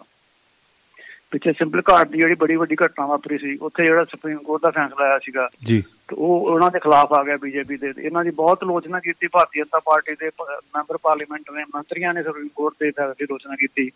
ਤੇ ਇਹ ਰੋਜ਼ ਹੀ ਜਿਹੜੇ ਆਪਣੇ ਕੇਂਦਰੀ ਕਾਨੂੰਨ ਮੰਤਰੀ ਆ ਰਿਜੂ ਨੀਤੀ ਨਿਆਂਪਾਲਕੇ ਤੇ ਤੁਸੀਂ ਦੇਖਦੇ ਹੋਣੇ ਮਤਲਬ ਜਿਹੜੇ ਜੀ, ਜੀ। ਨਿਊਜ਼ ਆ ਰਹੀਆਂ ਨੇ। ਉਹ। ਰੋਜ਼ ਹੀ ਉਹਨਾਂ ਤੇ ਉਹਦੀ ਜਿਹੜੀ ਆ ਕੋਲਜੀਅਮ ਤੇ ਜਿਹੜੀ ਆ ਰੂਹ ਕਿੰਤੂ ਪਰੰਤੂ ਕਰਦੇ ਆ ਨਿਆਂਪਾਲਕੇ ਤੇ। ਹੂੰ। ਤੇ ਇਹ ਨਿਆਂਪਾਲਕਾ ਤੇ ਕਿੰਤੂ ਪਰੰਤੂ ਨਹੀਂ ਹੁੰਦਾ ਅਸਲ 'ਚ। ਅਸਲ 'ਚ ਚਾਹ ਸਾਹਿਬ ਜੋ ਵੀ ਉਹਨਾਂ ਨੇ ਦਿਖਾਇਆ ਨਾ ਉਹਦੇ ਫਿਲਮ ਵਿੱਚ ਉਹ ਸਾਰਾ ਕੁਝ ਪਬਲਿਕ ਡੋਮੇਨ 'ਚ ਪਹਿਲਾਂ ਹੀ ਪਿਆ। ਸਾਰੇ ਲੋਕਾਂ ਨੂੰ ਪਤਾ ਕੀ ਕੁਝ ਹੋਇਆ ਵਾਪਰਿਆ ਸੀਗਾ। ਮਤਲਬ ਸੱਚ ਹੀ ਸਾਹਮਣੇ ਰਹਿੰਦਾ ਅਖਬਾਰਾਂ ਪਈਆਂ ਨੇ। ਸੱਚ ਜਿਹੜਾ ਉਹ ਦਸਤਾਵੇਜ਼ੀ ਤੌਰ ਤੇ ਜਿਹੜੇ ਲੋਕ ਭੁੱਲ ਚੁੱਕੇ ਸੀਗੇ ਉਹਨੂੰ ਲੋਕਾਂ ਨੂੰ ਫਿਰ ਯਾਦ ਕਰਾਇਆ ਵੀ ਆ ਯਾਰ ਕੁਝ ਹੋਇਆ ਸੀਗਾ। ਹੂੰ। ਹਾਂ ਬਿਲਕੁਲ। ਜਦੋਂ ਉਹ ਤੁਸੀਂ ਦੇਖੋਗੇ ਨਾ ਰਿਪੋਰਟ ਮੈਂ ਦੇਖੀ ਆ ਉਹ ਉਹਦੇ 'ਚ ਬਿਲਕੁਲ ਮਤਲਬ ਜੋ ਹੋਇਆ ਬੀਤਿਆ ਉਹ ਦਿਖਾਇਆ ਉਹਨਾਂ ਨੇ ਉੱਥੇ। ਕੋਈ ਉਹਨਾਂ ਨੇ ਆਪਣੇ ਕੋਲੋਂ ਕਮੈਂਟ ਨਹੀਂ ਕੀਤਾ। ਜੋ ਸਰਕਾਰ ਦੀ ਜਿਹੜੀ ਕਮੈਂਟ ਉਹ ਵੀ ਉਹਨਾਂ ਨੇ ਉਹਦੇ ਵਰਸ਼ਨ ਪਾਏ ਆ ਉਹਨਾਂ 'ਚ ਬਿਲਕੁਲ ਬੈਲੈਂਸ ਜੋ ਜਰਨਲਿਸਟ ਜਰਨਲਿਸਟ ਦੀ ਜਿਹੜੀ ਅਪਰੋਚ ਹੁੰਦੀ ਆ ਨਾ ਉਹ ਵਿੱਚ ਦਿਖਾਈ ਆ। ਉਹਨਾਂ ਨੇ। ਬਿਲਕੁਲ ਬੈਲੈਂਸਡ ਰਿਪੋਰਟ ਛਾਪੀ ਆ। ਤੇ ਉਹਦੇ ਦਸਤਾਵੇਜ਼ ਤਕਲੀਫ ਇਹਨਾਂ ਨੂੰ ਇਹ ਹੈ ਕਿ ਜਿਹੜੀ ਅੱਗੇ ਉਹਨਾਂ ਨੂੰ ਇਹ ਲੱਗ ਰਿਹਾ ਕਿ ਜਿਹੜੀ ਇਲੈਕਸ਼ਨ ਆਈ ਆ ਕਿ ਉਹ ਆ ਰਹੀ ਆ 2024 ਵਿੱਚ। ਉਹਨੂੰ ਦੇਖ ਕੇ ਤੇ ਇਹਨਾਂ ਨੇ ਗਿਨੀ ਮੱਛ ਸਾਜ਼ਿਸ਼ ਤਹਿਤ ਜਾਣਬੁੱਝ ਕੇ ਜਿਹੜੀ ਆ ਉਹ ਰਿਪੋਰਟ ਰਿਲੀਜ਼ ਕੀਤੀ ਆ। ਜੀ। ਜਦੋਂ ਕਿ ਇਸ ਤਰ੍ਹਾਂ ਦੀ ਮਤਲਬ ਜਦੋਂ ਕੋਈ ਜਿਹੜੀ ਪਬਲਿਕ ਡੋਮੇਨ 'ਚ ਪਹਿਲਾਂ ਹੀ ਆਲਰੇਡੀ ਪਈ ਆ ਅਖਬਾਰਾਂ 'ਚ ਪਈਆਂ ਨੇ ਜਾਂ ਜਿਹੜੀਆਂ ਹੁਣ ਵੀ ਲੋਕੀ ਆਪਣੇ ਜਿਹੜੀਆਂ ਸੋਸ਼ਲ ਸਾਈਟਸ ਤੇ ਜਿਹੜੀਆਂ ਉਹਦੀਆਂ ਗੱਲਾਂ ਹੋ ਰਹੀਆਂ ਨੇ ਉਹਦੀਆਂ ਰਿਪੋਰਟਾਂ ਰਿਲੀਜ਼ ਹੋ ਰਹੀਆਂ ਨੇ ਬਿਲਕੁਲ ਲੋਕਾਂ ਦੇ ਮਨਾਂ ਵਿੱਚ ਮਨਾਂ ਵਿੱਚੋਂ ਕਿੱਦਾਂ ਕੱਢੋਗੇ? ਲੋਕਾਂ। ਨਹੀਂ ਨਹੀਂ ਕੱਢੀ ਜਾ ਸਕਦੀ ਨਾ। ਲੋਕਾਂ ਦੇ ਮਨਾਂ ਵਿੱਚੋਂ ਲੋਕਾਂ ਦੇ ਜੇਨ ਵਿੱਚੋਂ ਜਿਵੇਂ ਅੱਜ ਇਹ ਗੱਲ ਕਹਿੰਦੇ ਨੇ ਕਿ ਜਿਸ ਨੇ ਦਰਦ ਹੰਡਾਇਆ ਉਹਦੇ ਜੇਨ ਚੋਂ ਤੁਸੀਂ ਕਿੱਦਾਂ ਕੱਢ ਦੋ? ਜਿਹਨੇ ਦਰਦ ਜਿਹਨੇ ਤਸ਼ੱਦਦ ਹੁੰਦਾ ਵੇਖਿਆ ਉਹਦੇ ਜੇਨ ਚੋਂ ਤੁਸੀਂ ਕਿੱਦਾਂ ਕੱਢ ਦੋਗੇ? ਇਹ ਭੁੱਲ ਕਿੱਦਾਂ ਜਾਏਗੀ? ਕਦੀ ਵੀ ਨਹੀਂ ਭੁੱਲਦੀ। ਬਿਲਕੁਲ ਅੱਜ ਜੇ ਸਿੱਖ ਨਸ਼ਾ ਕਰਕੇ ਤਾਂ ਹੂੰ ਜੇ ਇਹਦੇ ਦਿੱਲੀ ਮਤਲਬ ਹੈ ਕਿ ਕਾਨਪੁਰ ਦਿੱਲੀ ਸੇ ਸਿੱਖ ਦੰਗਿਆਂ ਦੀ ਅਸੀਂ ਗੱਲ ਕਰੀਏ ਤੇ ਅੱਜ 38 ਸਾਲ ਹੋ ਗਏ ਨੇ। ਕਿਸੇ ਨੂੰ ਭੁੱਲਿਆ? ਨਹੀਂ ਭੁੱਲਿਆ? ਤੇ ਜਿਵੇਂ ਦੇਖੋ ਇਹ ਕਹਿੰਦੇ ਕਿ ਹਾਂਜੀ ਹਾਂਜੀ। ਕਹਿੰਦੇ ਕਿ ਗੱਲ ਕਿਉਂ ਕੀਤੀ ਇਹਨਾਂ ਨੇ ਇਸ ਦੰਗਿਆਂ ਦੀ? ਤਾਂ ਜਦੋਂ ਆਪਣੇ ਇਹਦੀ ਮਹਾਤਮਾ ਗਾਂਧੀ ਦਾ ਮਰਡਰ ਹੋਇਆ ਅੱਜ ਤੱਕ ਉਹਦੀ ਗੱਲਾਂ ਚੱਲੀ ਜਾਂਦੀਆਂ ਕਿ ਉਹਦਾ ਮਰਡਰ ਹੋਇਆ ਸੀਗਾ। ਉਹਦੇ ਉੱਤੇ ਗਲਤ ਹੋਇਆ ਸੁਭਾਸ਼ ਚੰਦਰ ਬੋਸ ਦੀ ਤੇ- ਸੁਭਾਸ਼ ਚੰਦਰ ਬੋਸ ਦੀ ਅੱਜ ਤੱਕ ਚਰਚਾ ਚੱਲੀ ਜਾਂਦੀ ਹੈ ਵੀ ਇਹ ਉਹ ਲਵ ਮਤਲਬ ਹੈ ਕਿ ਜਿਹੜੇ ਲਾਲ ਬਹਾਦਰ ਸ਼ਾਸਤਰੀ ਜੀ ਦੀ ਜਿਹੜੀ ਮੌਤ ਹੈ ਉਹ ਅਜੇ ਤੱਕ ਮਿਸਟਰੀ ਬਣੀ ਹੋਈ ਆ। ਪਰ ਲੋਕੀ ਅਸੀਂ ਇਹਨਾਂ ਤੱਥਾਂ ਅਸੀਂ ਇਹਨਾਂ ਤੱਥਾਂ ਤੋਂ ਕਿੱਦਾਂ। ਕਿੱਦਾਂ ਮੁਨਕਰ ਹੋ ਜਾਵਾਂਗੇ? ਅਸੀਂ ਕਿਵੇਂ ਨਹੀਂ ਮਨਕਰ ਹੋ ਸਕਦਾ। ਕਿਵੇਂ ਤੁਸੀਂ ਮਤਲਬ ਹੈ ਕਿ ਅੱਗ ਜਿਹੜੀ ਹੈਗੀ ਆ ਉਹ ਦਬਾ ਕੇ ਥੱਲੇ ਬਹਿ ਜਾਓਗੇ? ਨਹੀਂ ਦਬਾ ਸਕਦੇ ਨਾ ਤੁਸੀਂ। ਹੁਣ ਵੇਖੋ ਲਾਲ ਬਹਾਦਰ ਸ਼ਾਸਤਰੀ ਲਾਲ ਬਹਾਦਰ ਸ਼ਾਸਤਰੀ ਦੀ ਮੌਤ ਦਾ ਕਿੰਨਾ ਚੱਲਿਆ। ਅੱਜ ਜਦੋਂ ਵੀ ਗੱਲ ਚੱਲ ਰਹੀ ਹੈ ਲੋਕੀ ਕਹਿੰਦੇ ਵੀ ਉਹ ਅਜੇ ਅਜੇ ਵੀ ਮਿਸਟਰੀ ਆ ਅਜੇ ਵੀ ਉਹ ਇੱਕ ਗੱਲ ਬਣੀ ਹੋਈ ਆ। ਸੁਭਾਸ਼ ਚੰਦਰ ਬੋਸ ਦਾ ਅਜੇ ਤੱਕ ਉਹਦੀ ਇਨਕੁਆਰੀ ਨਹੀਂ ਕੀਤੀ ਕਿਸੇ ਨੇ ਉਹਦੀ ਮੈਨੇ ਜੀ- ਕਿਸੇ ਕੋਰਟ ਨੇ ਉਹਨੇ ਉਹਦੇ ਉਸ ਕੋਲ ਐਕਸ਼ਨ ਲਿਆ ਕਿਸੇ ਨੇ ਇਹਦੇ ਵਿੱਚ ਪ੍ਰਾਈਮ ਮਿਨਿਸਟਰ ਮਰਿਆ ਸੀਗਾ। ਐਡੀ ਵੱਡੇ ਦਾ ਬੰਦਾ ਸੀਗਾ ਤੇ ਕੋਈ ਕਿਸੇ ਨੇ ਉਹਦਾ ਕਿਸੇ ਕੋਰਟ ਨੇ ਉਹਦਾ ਉਸ ਨੂੰ ਐਕਸ਼ਨ ਲਿਆ ਨਾ ਉਹਦੀ ਇਨਕੁਆਰੀ ਕੀਤੀ ਕਿਸੇ ਨੇ ਅਜੇ ਤੱਕ। ਮਤਲਬ ਕੋਈ ਜਾਂਚ ਨਹੀਂ ਹੋਈ। ਨਾ ਨਾ, ਸਾਰੇ ਲੋਕਾਂ ਨੂੰ ਪਤਾ ਹੀ ਆ। ਆਪਾਂ ਗੱਲਾਂ ਤਾਂ ਕਰਦੇ ਹੀ ਉਹਨਾਂ ਦੀਆਂ। ਬਿਲਕੁਲ। ਜਦੋਂ ਤੱਕ ਅਸੀਂ ਇਹ ਗੱਲ ਨਹੀਂ ਕਰਦੇ ਤੁਸੀਂ ਸੁਭਾਸ਼ ਚੰਦਰ ਬੋਸ ਜੀ ਦੀ ਤੁਸੀਂ ਗੱਲ ਕਰ ਲਓ। ਅੱਜ ਤੱਕ ਕੋਈ ਪ੍ਰਮਾਣ ਹੀ ਨਹੀਂ ਮਿਲ ਰਿਹਾ ਵੀ ਕੀ ਹੋਇਆ ਉਹਨੂੰ ਕਿੱਥੇ ਚਲ ਗਿਆ ਬੰਦਾ। ਕਿਹੜੇ ਖੂਚ ਪਾ ਗਿਆ ਕਿਹੜਾ ਉਹਨੂੰ ਪਤਾਲ ਨਿਕ- ਨਿਕਲ ਗਿਆ ਕਿਹੜਾ ਕਾਨੂੰ ਆਕਾਸ਼ ਖਾ ਗਿਆ ਯਾਰ ਉਹਨੂੰ ਹੈਨਾ ਗੱਲਾਂ? ਹਾਂਜੀ ਹਾਂਜੀ। ਤੇ ਇਹ ਗੱਲਾਂ ਜੀ ਇਹ ਇਹ- ਗੱਲਾਂ ਨੇ ਇਹ ਅੱਜ ਤੱਕ ਲੋਕਾਂ ਦੇ ਜੇਨ ਵਿੱਚੋਂ ਥੋੜੀਆਂ ਗਈਆਂ ਨੇ ਨਹੀਂ ਗਈਆਂ ਨਾ। ਜੇ ਅਸੀਂ ਦੇਖੋ ਹੋਰ ਦੇਖੋ ਤੁਸੀਂ ਇੱਕ ਹੋਰ ਤੁਸੀਂ ਤੁਹਾਡੀ ਗੱਲ ਬਿਲਕੁਲ ਠੀਕ ਤੁਸੀਂ ਮੈਂ ਰੋਕ ਨਹੀਂ ਰਿਹਾ ਵਿੱਚ ਇੱਕ ਤੁਹਾਨੂੰ ਹੋਰ ਨਾਲ ਗੱਲ ਜੋੜਦਾ ਵਾਂ। ਇਹ ਕਹਿ ਰਿਹਾ ਕਿ ਇਹ ਬੀਬੀਸੀ ਨੇ ਹੁਣ ਕਿਉਂ ਦਿਖਾਈ 20 ਸਾਲਾਂ ਬਾਅਦ? ਆ ਹੁਣ ਗੁਜਰਾਤ ਇਲੈਕਸ਼ਨ ਹੋ ਗਿਆ ਠੀਕ ਹੈ। ਇਹਦੇ ਚ ਦੇਸ਼ ਦਾ ਜਿਹੜਾ ਆਪਣਾ- ਹੋਮ ਮਿਨਿਸਟਰ ਜਿਹੜਾ ਆਪਣਾ ਅਮਿਤ ਸ਼ਾਹ ਉਹਨੇ ਬੋਲਿਆ ਕਿ ਅਸੀਂ ਉਹਨਾਂ ਨੂੰ ਸਬਕ ਸਿਖਾਇਆ ਕੌਮ ਨੂੰ। ਉਹਦੇ ਵਿੱਚ ਮਤਲਬ ਪਬਲਿਕਲੀ ਅਖਬਾਰਾਂ 'ਚ ਖਬਰਾਂ ਛਪੀਆਂ ਉਹਦੀਆਂ। ਜੇ ਉਹ ਗੱਲ ਕਰ ਸਕਦਾ 2002 ਦੀਆਂ ਆਪਣੇ ਉਹਦੀਆਂ ਇੱਕ ਕਿਹਾ ਉਹਨੇ ਵੀ ਕਿ ਨੂੰ ਸਭ ਕੁਝ ਸਿਖਾਤਾ ਹੈ। ਉਹਦਾ ਮਤਲਬ ਕਹਿਣ ਦਾ ਕਿ ਮੁਸਲਮਾਨਾਂ ਨੂੰ ਸਭ ਸਿਖਾਤਾ ਸਿੱਧਾ ਨਾਂ ਲਿਆ ਉਹਨਾਂ ਨੇ। ਤੇ ਗੁਜਰਾਤ 'ਚ ਦੰਗੇ ਜਿਹੜੇ ਸੀ ਉਹ ਮੁਸਲਮਾਨ ਮਰੇ ਸੀ। ਉਹ ਸਾਰਿਆਂ ਦਾ ਉਹਦੇ ਵੇਖੋ ਤੁਸੀਂ ਜਦੋਂ ਨਰਿੰਦਰ ਮੋਦੀ ਸਰਕਾਰ ਬਣੀ 2014 'ਚ ਉਦੋਂ ਤੋਂ ਲੈ ਕੇ ਜਾਂ 2019 'ਚ ਇਲੈਕਸ਼ਨ ਹੋਈ ਜਾਂ ਆਪਣੇ ਹੋਈ ਆ ਚੋਣਾਂ ਹੋਈਆਂ ਨੇ। ਉਹਦੇ ਵਿੱਚ ਵੀ ਜਿਹੜੀ ਉਹਨਾਂ ਨੇ ਆਪਣੇ ਨਿਸ਼ਾਨੇ ਤੇ ਰੱਖਿਆ ਆਪਣੇ ਮੁਸਲਮਾਨ ਭਾਈਚਾਰੇ ਨੂੰ। ਇੱਕ ਭਾਈਚਾਰੇ ਨੂੰ ਜਾਂ ਅਦਰਵਾਈਜ਼ ਸਾਰੀਆਂ ਮਿਨੋਰਟੀਜ਼ ਨੂੰ ਖਤਰਾ ਹੋਇਆ ਪਿਆ ਜਦੋਂ ਦੀ ਭਾਰਤੀ ਜਨਤਾ ਪਾਰਟੀ ਦੀ ਕੇਂਦਰ। ਸਰਕਾਰ ਬਣੀ ਆ ਇਹਦੀਆਂ ਗੱਲਾਂ ਸਾਰੀਆਂ ਖਬਰਾਂ ਛਪਦੀਆਂ ਨੇ ਹਰੇ ਖਬਰਾਂ ਛਪਦੀਆਂ ਨੇ ਸੰਪਾਦਕੀਆਂ ਛਪਦੀਆਂ ਨੇ। ਚੈਨਲਾਂ ਤੇ ਗੱਲਾਂ ਹੁੰਦੀਆਂ ਨੇ। ਹੁਣ ਜਿਹੜੀ ਇਹਨਾਂ ਨੂੰ ਇਸ ਕਮੈਂਟ ਇਹ ਕਹਿ ਰਹੇ ਆ ਕਿ ਇਹਨੂੰ ਕਿਉਂ ਛਾਪਿਆ? ਅਸਲ ਚ ਅਜੇ ਤੱਕ ਕਿਸੇ ਨੇ ਅਫੀਸ਼ੀਅਲ ਇਹ ਕੋਈ ਕਿਸੇ ਸਟੇਟਮੈਂਟ ਨਹੀਂ ਸਰਕਾਰ ਦੀ ਨਹੀਂ ਆਈ ਕਿ ਦੇਖੋ ਇੱਕ ਗੱਲ। ਕਿਉਂ ਕਿਉਂ ਵਾਲਾ ਸਵਾਲ ਨਹੀਂ ਆ? ਕੋਈ ਦੇਖੋ ਜਦੋਂ ਜਿਹੜੀ ਚੀਜ਼ ਛਪੀ ਹੈ ਜੇ ਤੇ ਉਹਦੇ ਸਿਰਫ ਕਿਉਂ ਵਾਲਾ ਜਿਹੜਾ ਚੱਕਰ ਆ ਇਹ ਨਹੀਂ ਹੋਣਾ ਚਾਹੀਦਾ। ਉਹਦੇ ਵਿੱਚ ਜੇ ਕੋਈ ਤੱਥ ਜਿਹੜੇ ਨੇ ਉਹ ਉਹਨਾਂ ਨੂੰ ਨਕਾਰ ਸਕਦਾ ਵੀ ਇਹ ਤੱਥ ਜਿਹੜੇ ਨੇ ਇਸ ਬੇਸ ਇਹ ਤੱਥ ਦੇ ਆਧਾਰ ਤੇ ਇਹ ਜਿਹੜੀ ਚੀਜ਼ ਹੈਗੀ ਆ ਇਹ ਇਹ ਪ੍ਰਸਾਰਣ ਯੋਗ ਨਹੀਂ ਆ। ਇਹ ਗੱਲ ਨਹੀਂ ਵਾਪਰੀ। ਉਹ ਤੁਸੀਂ ਵੱਖਰੀ ਡਾਕੂਮੈਂਟਰੀ ਬਣਾ ਕੇ ਦੱਸੋ। ਕੁਝ ਕਰੋ ਤਾਂ ਸਹੀ ਨਾ ਉਹਨੂੰ ਤੁਸੀਂ ਬੈਨ ਕਰ ਦੇਚੋ ਬਹੁਤ ਵਧੀਆ ਤੁਸੀਂ ਗੱਲਬਾਤ ਕੀਤੀ ਜੀ ਬਹੁਤ ਹੋਰ ਦੇਖੋ ਅੱਛਾ ਹੋਰ ਦੇਖੋ ਹੋਰ ਇੰਟਰਸਟਿੰਗ ਗੱਲ ਹੈ ਕਿ ਹੁਣ ਆਪਣੇ ਜਿਹੜੇ ਪ੍ਰਸ਼ਾਂਤ ਭੂਸ਼ਣ ਨੇ ਜਿਹੜੇ ਸੀਨੀਅਰ ਐਡਵੋਕੇਟ ਹਾਈ ਕੋਰਟ ਦੇ ਸੁਪਰੀਮ ਕੋਰਟ ਦੇ ਨੇ ਉਹ ਚਲੇ ਗਏ ਨੇ ਆਪਣੇ ਉਹਨੇ ਜਨਹਿਤ ਪਟੀਸ਼ਨ ਪਾਈ ਉੱਥੇ ਸੁਪਰੀਮ ਕੋਰਟ ਵਿੱਚ ਕਿ ਇਸ ਤਰ੍ਹਾਂ ਇਹ ਬੀਬੀਸੀ ਦੀ ਇੱਕ ਰਿਪੋਰਟ ਆਈ ਸੀ ਉਹਨੂੰ ਉਹਨਾਂ ਨੇ ਮਤਲਬ ਗੈਰ ਕਾਨੂੰਨੀ ਢੰਗ ਨਾਲ ਇਹਨਾਂ ਦੇ ਆਈਟੀ ਸੈੱਲ ਨੇ ਇਹਨੂੰ ਆਪਣੇ ਬਿਆਨ ਕੀਤਾ। ਤੇ ਇਹਨਾਂ ਨੂੰ ਜਿਹੜਾ ਆਪਣੇ ਟਵਿੱਟਰ ਅਕਾਊਂਟਸ ਤੋਂ ਦਰਜਨਾਂ ਟਵਿੱਟਰ ਅਕਾਊਂਟਸ ਤੋਂ ਹਟਾਇਆ ਕਿ ਤੇ ਇਸ ਕਰਕੇ ਇਹਨਾਂ ਨੂੰ ਜਿਹੜਾ ਕਈ ਵਿਦਿਆਰਥੀਆਂ ਨੂੰ ਅਰੈਸਟ ਕੀਤਾ ਜਾ ਰਿਹਾ ਯੂਨੀਵਰਸਿਟੀਆਂ 'ਚ ਦਿਖਾਉਣ ਤੋਂ ਪਾਬੰਦੀ ਲਗਾਈ ਜਾ ਰਹੀ ਹੈ ਤੇ ਉਹਨਾਂ ਨੇ ਉਹਦੀ ਐਡਮਿਟ ਹੋ ਗਈ ਹੈ ਤੇ ਉਹਦੀ ਸੁਣਵਾਈ ਸੁਪਰੀਮ ਕੋਰਟ ਨੇ 6 ਫਰਵਰੀ ਨੂੰ ਕੋਰਟ ਸੁਪਰੀਮ ਕੋਰਟ ਸੁਣਵਾਈ ਹੋਣੀ ਹੈ ਇਸ ਮਾਮਲੇ ਜੀ ਬਿਲਕੁਲ ਜੀ ਬਿਲਕੁਲ ਬਿਲਕੁਲ। ਇਹ ਗੱਲ ਹੋਣੀ ਚਾਹੀਦੀ ਉਹਨਾਂ ਨੇ। ਕਮਿਟ ਕਰ ਲਿਆ ਸੁਪਰੀਮ ਕੋਰਟ ਨੇ ਵੀ ਲੈ ਲਿਆ ਉਹਨਾਂ ਨੇ ਮਤਲਬ ਨੋਟਿਸ ਲੈ ਲਿਆ ਇਸ ਗੱਲ ਦਾ। ਜੀ ਜੀ ਜੀ ਜੀ ਜੀ ਜੀ ਬਿਲਕੁਲ। ਉਹ ਬਾਕੀ ਠੀਕ ਹੈ ਜੀ ਹੁਣ ਗੱਲ ਤਾਂ ਕੋਰਟਾਂ ਜਿਹੜੀਆਂ ਨੇ ਉਹਨੇ ਨੋਟਿਸ ਤਾਂ ਲਿਆ ਤੇ ਜੇ ਸਹੀ ਤਰੀਕੇ ਨਾਲ ਜਿਵੇਂ ਅੱਗੇ ਮੈਂ ਅਕਸਰ ਹੀ ਆਪਾਂ ਜ਼ਿਕਰ ਕਰਦੇ ਹੁੰਦੇ ਕਿ ਕੋਰਟਾਂ ਜਿਹੜੀਆਂ ਨੇ ਉਹ ਫੈਸਲੇ ਦਿੰਦੀਆਂ ਨੇ ਇਨਸਾਫ ਨਹੀਂ ਦਿੰਦੀਆਂ ਇਸ ਗੱਲ ਤੇ ਇੱਥੇ ਅਸੀਂ ਇਸ ਖਬਰ ਨੂੰ ਇੱਥੇ ਸਮਾਪਤੀ ਕਰਦੇ ਹਾਂ ਕਿ ਕੋਰਟਾਂ ਦੇ ਹਮੇਸ਼ਾ ਫੈਸਲੇ ਆਉਂਦੇ ਨੇ ਨਾ ਕਿ ਇਹ ਇਹ। ਬੜੀ ਇੰਪੋਰਟੈਂਟ ਇੱਕ ਮਿੰਟ ਬੰਦ ਕਰਨ ਤੋਂ ਪਹਿਲਾਂ ਮੈਂ ਗੱਲ ਕਰਨੀ ਚਾਹੁੰਦਾ ਨਹੀਂ, ਨਹੀਂ, ਮੈਂ ਬੰਦ ਨਹੀਂ ਕਰ ਰਿਹਾ ਜੀ, ਅਗਲਾ ਮੁੱਦਾ ਸੁਣਾਓ। ਜਿਹੜੀ ਜਿਹੜੀ ਜਿਹੜੀ ਜਿਹੜੀ ਬੜਾ ਵੱਡਾ ਮੁੱਦਾ ਇਹ ਦੇਖੋ ਜਿਹੜੀ ਹੁਣ ਆਪਣਾ ਸੈਸ਼ਨ ਸ਼ੁਰੂ ਹੋ ਰਿਹਾ ਲੋਕ ਸਭਾ ਦਾ ਜੀ ਜੀ ਮੈਂ ਉਹਦੇ ਵਿੱਚ ਜਿਹੜੇ ਉਹਨਾਂ ਨੇ ਮਤਲਬ ਵਿਰੋਧੀ ਪਾਰਟੀਆਂ ਸਾਰੀਆਂ ਨੇ ਕਿਹਾ ਕਿ ਅਸੀਂ ਜਿਹੜਾ ਇਹ ਜਿਹੜੀ ਜਿਹੜੀ ਹੈ ਬੀਬੀਸੀ ਦੀ ਇਹ ਦਸਤਾਵੇਜ਼ੀ ਰਿਪੋਰਟ ਜਿਹੜੀ ਹੈ ਇਹਨਾਂ ਨੇ ਪਾਬੰਦੀ ਲਗਾਈ ਹੈ ਤੇ ਆਪਾਂ ਉਹਨੂੰ ਮੁੱਦਾ ਉਠਾਵਾਂਗੇ ਆਪਣੇ ਦੇ ਲੋਕ ਸਭਾ ਵਿੱਚ। ਸਾਰੀਆਂ ਪਾਰਟੀਆਂ ਲਗਭਗ ਜਿਹੜੀਆਂ ਯੂਨਾਨੀਮਸ ਨੇ ਇਸ ਗੱਲ ਤੇ। ਇਹ ਵੀ ਮੁੱਦਾ ਜਿਹੜਾ ਸਾਰਾ ਜ਼ੋਰ ਸ਼ੋਰ ਨਾਲ ਸਗੋਂ ਜਿਨ੍ਹਾਂ ਇਹਨਾਂ ਨੂੰ ਉਲਟਾ ਪਏਗਾ ਜਿਹੜਾ ਬੈਨ ਕਰਨਾ ਨਾ ਸ਼ਾਇਦ ਬੈਨ ਨਾ ਕਰਦੇ ਤਾਂ ਉਹ ਜਿਹੜੇ ਲੋਕੀ ਰੂਟੀਨ 'ਚ ਦੇਖਦੇ ਦੇਖ ਲੈਂਦੇ। ਇਹਦੇ ਨਾਲ ਕਰਕੇ ਜਿਹੜੀ ਹਵਾ ਹੁਣ ਪੂਰੀ ਬਣ ਗਈ ਹੈ ਇਹਦੀ ਨਹੀਂ ਜ਼ਿਆਦਾ ਵੇਖਣਗੇ ਲੋਕ ਜੀ ਜ਼ਿਆਦਾ ਵੇਖਣਗੇ ਵੀ ਇਹਦੇ ਵਿੱਚ ਜ਼ਿਆਦਾ ਹੈ ਦੇਖ ਕੀ ਰਹੇ ਹਾਂਜੀ ਹਾਂਜੀ। ਚੋਰੀ ਲਿਖ ਰਹੇ ਲੋਕ ਹੁਣ ਵਿਦਿਆਰਥੀ ਯੂਨੀਵਰਸਿਟੀਆਂ ਦੇ ਵਿਦਿਆਰਥੀ ਦੇਖ ਰਹੇ ਨੇ। ਅਲੀਗੜ੍ਹ ਯੂਨੀਵਰਸਿਟੀ ਨੂੰ ਦੇਖਣ ਦਿੱਤੀ ਇਹਨਾਂ ਨੇ ਜੇਐਨਯੂ ਯੂਨੀਵਰਸਿਟੀ ਨੂੰ ਦੇਖਣ ਦਿੱਤੀ ਇਹਨਾਂ ਨੇ ਦਿੱਲੀ ਯੂਨੀਵਰਸਿਟੀ ਨੂੰ ਦੇਖਣ ਦਿੱਤੀ। ਜਿਹੜੇ ਉੱਥੇ ਦੇਖ ਦੇਖ ਰਹੇ ਸੀ ਵਾਈਸ ਚਾਂਸਲਰ ਨੂੰ ਕਿਹਾ ਕਿ ਇਹਨਾਂ ਨੇ ਹੁਣ ਬੰਦ ਕਰਵਾਈਆਂ ਨੇ। ਤੇ ਉਹ ਕਿਤੇ ਨਾ ਕਿਤੇ ਤੇ ਹੁਣ ਰਿਪੋਰਟਾਂ ਤੇ ਸਾਰੀਆਂ ਜਿਹੜੀਆਂ ਉਹ ਤੁਹਾਨੂੰ ਦੱਸਿਆ ਨਾ ਕਈ ਚੈਨਲਾਂ ਤੇ ਪਈ ਹੈਗੀ ਆ ਉਹ ਆਪਣੇ ਜਿਹੜੀ ਜਿਹੜੀ ਬੰਦ ਕੀਤੀ ਹੈ ਬੈਨ ਕੀਤੀ ਹੈ ਲਿੰਕ ਪਏ ਨੇ ਉਹਦੇ। ਬਿਲਕੁਲ ਜੀ ਬਹੁਤ ਚੰਗਾ ਤੁਸੀਂ ਮੁੱਦਾ ਮੁੱਦਾ ਛੋਇਆ। ਜਿਵੇਂ ਜਿਵੇਂ ਸਾਡੇ ਕੋਲ ਇਸ ਮੁੱਦੇ ਦੇ ਉੱਤੇ ਅਪਡੇਟਸ ਮਿਲਦੀਆਂ ਰਹਿਣਗੀਆਂ ਸਾਨੂੰ ਅਸੀਂ ਇਹ ਮੁੱਦੇ ਨੂੰ ਅੱਗੇ ਤੋਰਦੇ ਰਵਾਂਗੇ। ਸੋ ਅਗਲੀ ਗੱਲ ਆਪਾਂ ਛੇੜੀਏ ਜੀ। ਜਿਵੇਂ ਗੱਲ। ਇਵੇਂ ਹੀ ਚੱਲ ਰਹੀ ਹੈ ਤੇ ਉਹ ਕਹਿੰਦੇ ਨੇ ਕਿ ਜਿਹੜੀ ਸਾਡਾ ਕਾਰਪੋਰੇਟ ਦੀ ਅਸੀਂ ਗੱਲ ਕਰਦੇ ਪਹਿਲਾਂ ਅਸੀਂ ਇਹ ਗੱਲ ਕਰਦੇ ਸੀਗੇ ਕਿ ਕਾਰਪੋਰੇਟ ਨੇ ਦੇਸ਼ ਦਾ ਨੁਕਸਾਨ ਕੀਤਾ। ਚਲੋ ਕਿਤੇ ਨੇ ਬਹੁਤ ਜ਼ਿਆਦਾ ਇਹਨਾਂ ਨੇ ਫਾਇਦਾ ਵੀ ਕੀਤਾ ਕਿਉਂਕਿ ਬਹੁਤ ਸਾਰੀ EMPLOYMENT ਜਨਰੇਟ ਕੀਤੀ ਆ। ਹੁਣ। ਬੜਾ ਇੱਕ ਚਰਚਿਤ ਨਾਮ ਹੈ ਜਿਹੜਾ ਕਿ ਦੁਨੀਆ ਭਰ ਦਾ ਇੱਕ ਨੰਬਰ ਦਾ ਬਣ ਗਿਆ ਜੀ।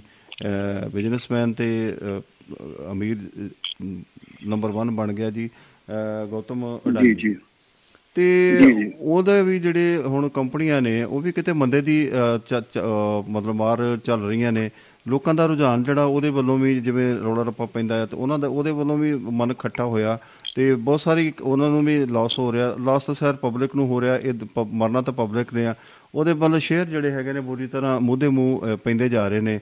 ਉਹਦੇ ਨਾਲ ਕਿ ਇਹ ਕਿਉਂ ਕੀਤਾ ਜਾ ਰਿਹਾ? ਮੇਰੇ ਖਿਆਲ ਮੁਤਾਬਕ ਤੇ ਇਹ ਵੀ ਉਹ ਪੈਸਾ ਤਾਂ ਉਹਨਾਂ ਨੇ ਇਕੱਠਾ ਕਰ ਲਿਆ।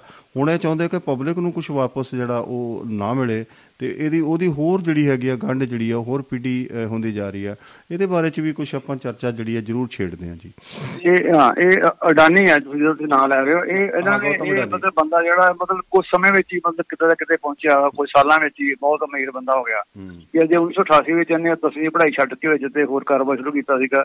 ਕਈ ਢੰਗ ਤਰੀਕਿਆਂ ਨਾਲ ਜਿਹੜਾ ਹੁਣ ਇਹ ਪਿਛਲੇ ਆਪਣੇ 23 ਜਨਵਰੀ ਤੱਕ ਐਸੇ ਐਸੇ ਮਹੀਨੇ 23 ਜਨਵਰੀ ਤੱਕ ਇਹ ਦੇਸ਼ ਦੇ ਮਤਲਬ ਆਪਣੇ ਆਪਣੇ ਅਮੀਰਾਂ ਵਿੱਚ ਚੌਥੇ ਨੰਬਰ ਤੇ ਸੀਗਾ।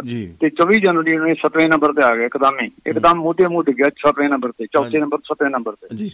ਕਿ ਜਿਹੜੇ ਇਹਦੇ ਇਹਦੇ ਸ਼ੇਅਰ ਮਾਰਕੀਟ ਆ ਬਿਲਕੁਲ ਡਾਊਨ ਚ ਲੱਗੀ ਆ। ਜੀ। ਤੇ ਇਹਦੇ ਨਾਲ ਜਿਹੜਾ ਦੇਖੋ ਇਹਦੇ ਨਾਲ ਸਿੱਧਾ ਜਿਹੜਾ ਮਤਲਬ ਕਾਰਪੋਰੇਟ ਆਪਣਾ ਜਿਹੜਾ ਭਾਰਤੀ ਜਿਹੜੀ ਆਪਣਾ ਅਦਾਰਾ ਵਾ ਜਿਹੜਾ ਇੰਡੀਆ ਸਭ ਤੋਂ ਜਿਹੜਾ ਸ਼ਕਤੀਸ਼ਾਲੀ ਹੈ ਲਾਈਫ ਇੰਸ਼ੋਰੈਂਸ ਉਹਨੂੰ ਸਿਰਫ ਦੋਵਾਂ ਦਿਨਾਂ ਵਿੱਚ ਚਾਰ ਸਾਲ 16000 ਕਰੋੜ ਰੁਪਏ ਦਾ ਘਾਟਾ ਪਿਆ। ਬਿਲਕੁਲ ਜੀ। 16000 ਕਰੋੜ ਰੁਪਏ ਦਾ ਘਾਟਾ ਸਮਝੋ ਉਹਨੂੰ ਪਿਆ ਲੋਕਾਂ ਨੂੰ ਪਿਆ ਜਿਹੜੇ ਉਹਦੇ ਨਾਲ ਜੁੜੇ ਹੋਏ ਨੇ ਬਿਲਕੁਲ ਲੋਕਾਂ ਨੂੰ। ਮੈਂ ਤੇ ਉਹੀ ਗੱਲ ਕਰ ਰਿਹਾ ਉਹ ਤੇ ਉਹ- ਉਹਨੂੰ ਤੇ ਕੀ ਫ਼ਰਕ ਪਿਆ? ਉਹਦੇ ਤੇ ਪ੍ਰਾਪਰਟੀ ਸਾਰੀ ਬਣ ਚੁੱਕੀ ਆ। ਇਹ ਲੋਕਾਂ ਦਾ ਪੈਸਾ ਹੈ ਨਾ। ਬਿਲਕੁਲ। ਵੀ ਜਾਨੀ ਕਿ ਲੋਕਾਂ ਦੇ। ਕੋਲ ਜੇ 100 ਰੁਪਏ ਲਿਆ ਤੇ ਲੋਕਾਂ ਉਹਨੂੰ 10 ਰੁਪਏ ਵਾਪਸ ਆ ਰਹੇ 90 ਰੁਪਏ ਤੇ ਖਾ ਗਏ ਨਾ ਜੀ।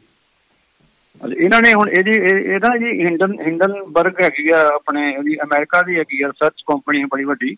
ਉਹਨਾਂ ਨੇ ਇਹ ਇਹ ਸ਼ਾਇਆ ਕੀਤਾ ਸਾਰਾ ਕੁਝ ਇਹਨਾਂ ਦਾ ਜੋ ਇਹਨਾਂ ਦਾ ਇਹਨਾਂ ਸ਼ੇਅਰ ਮਾਰਕੀਟ ਕਿਦਾਂ ਡਾਊਨ ਚੱਲ ਗਈ ਇਹਨਾਂ ਦੀ ਕਿਦਾਂ ਇਹ ਥੱਲੇ ਆਏ ਨੇ।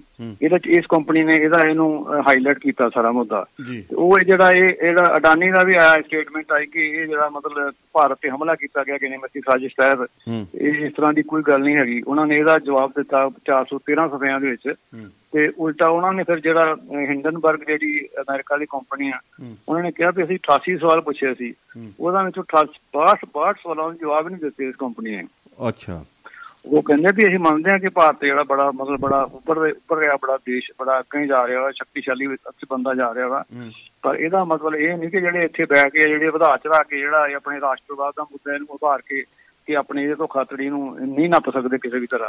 ਇਹ ਆ ਨਾ ਆਮ ਤੌਰ ਤੇ ਇਹੀ ਹੈ ਭਾਰਤੀ ਜਨਤਾ ਪਾਰਟੀ ਦਾ ਵੀ ਇਹੀ ਹੁੰਦਾ ਕਿ ਰਾਸ਼ਟਰਵਾਦ ਦਾ ਮੁੱਦਾ ਭਾਰ ਕੇ ਤੇ ਕੋਈ ਵੀ ਜਿਹੜਾ ਗਲਤ ਕੰਮ ਹੁੰਦਾ ਉਹਦੇ ਉਹਨੂੰ ਉਹਦੇ ਰਾਸ਼ਟਰਵਾਦ ਦੇ ਉੱਤੇ ਠੱਪਾ ਲਾ ਕੇ ਜਾਨੀ ਢੱਕ ਕਿ ਮੁੱਦਾ।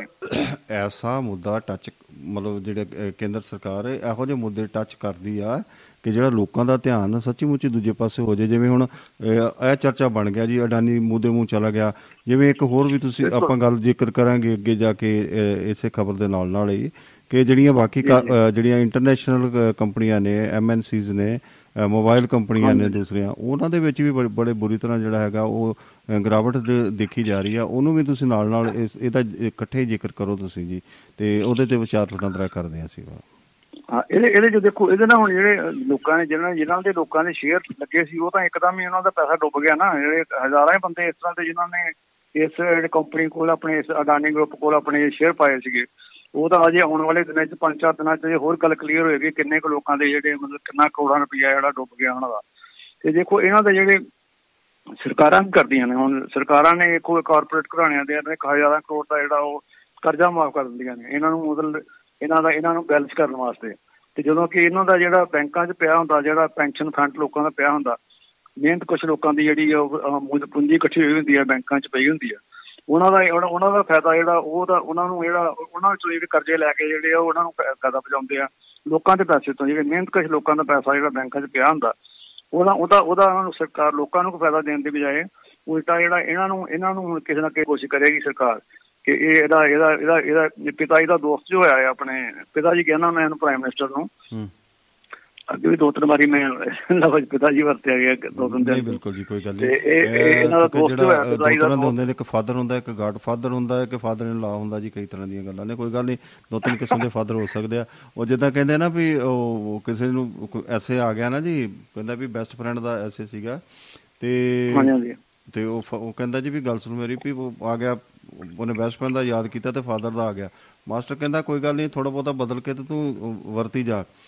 ਤੇ ਕਹਿੰਦਾ ਵੀ I have many I have many fathers but Harjit Alam is my best father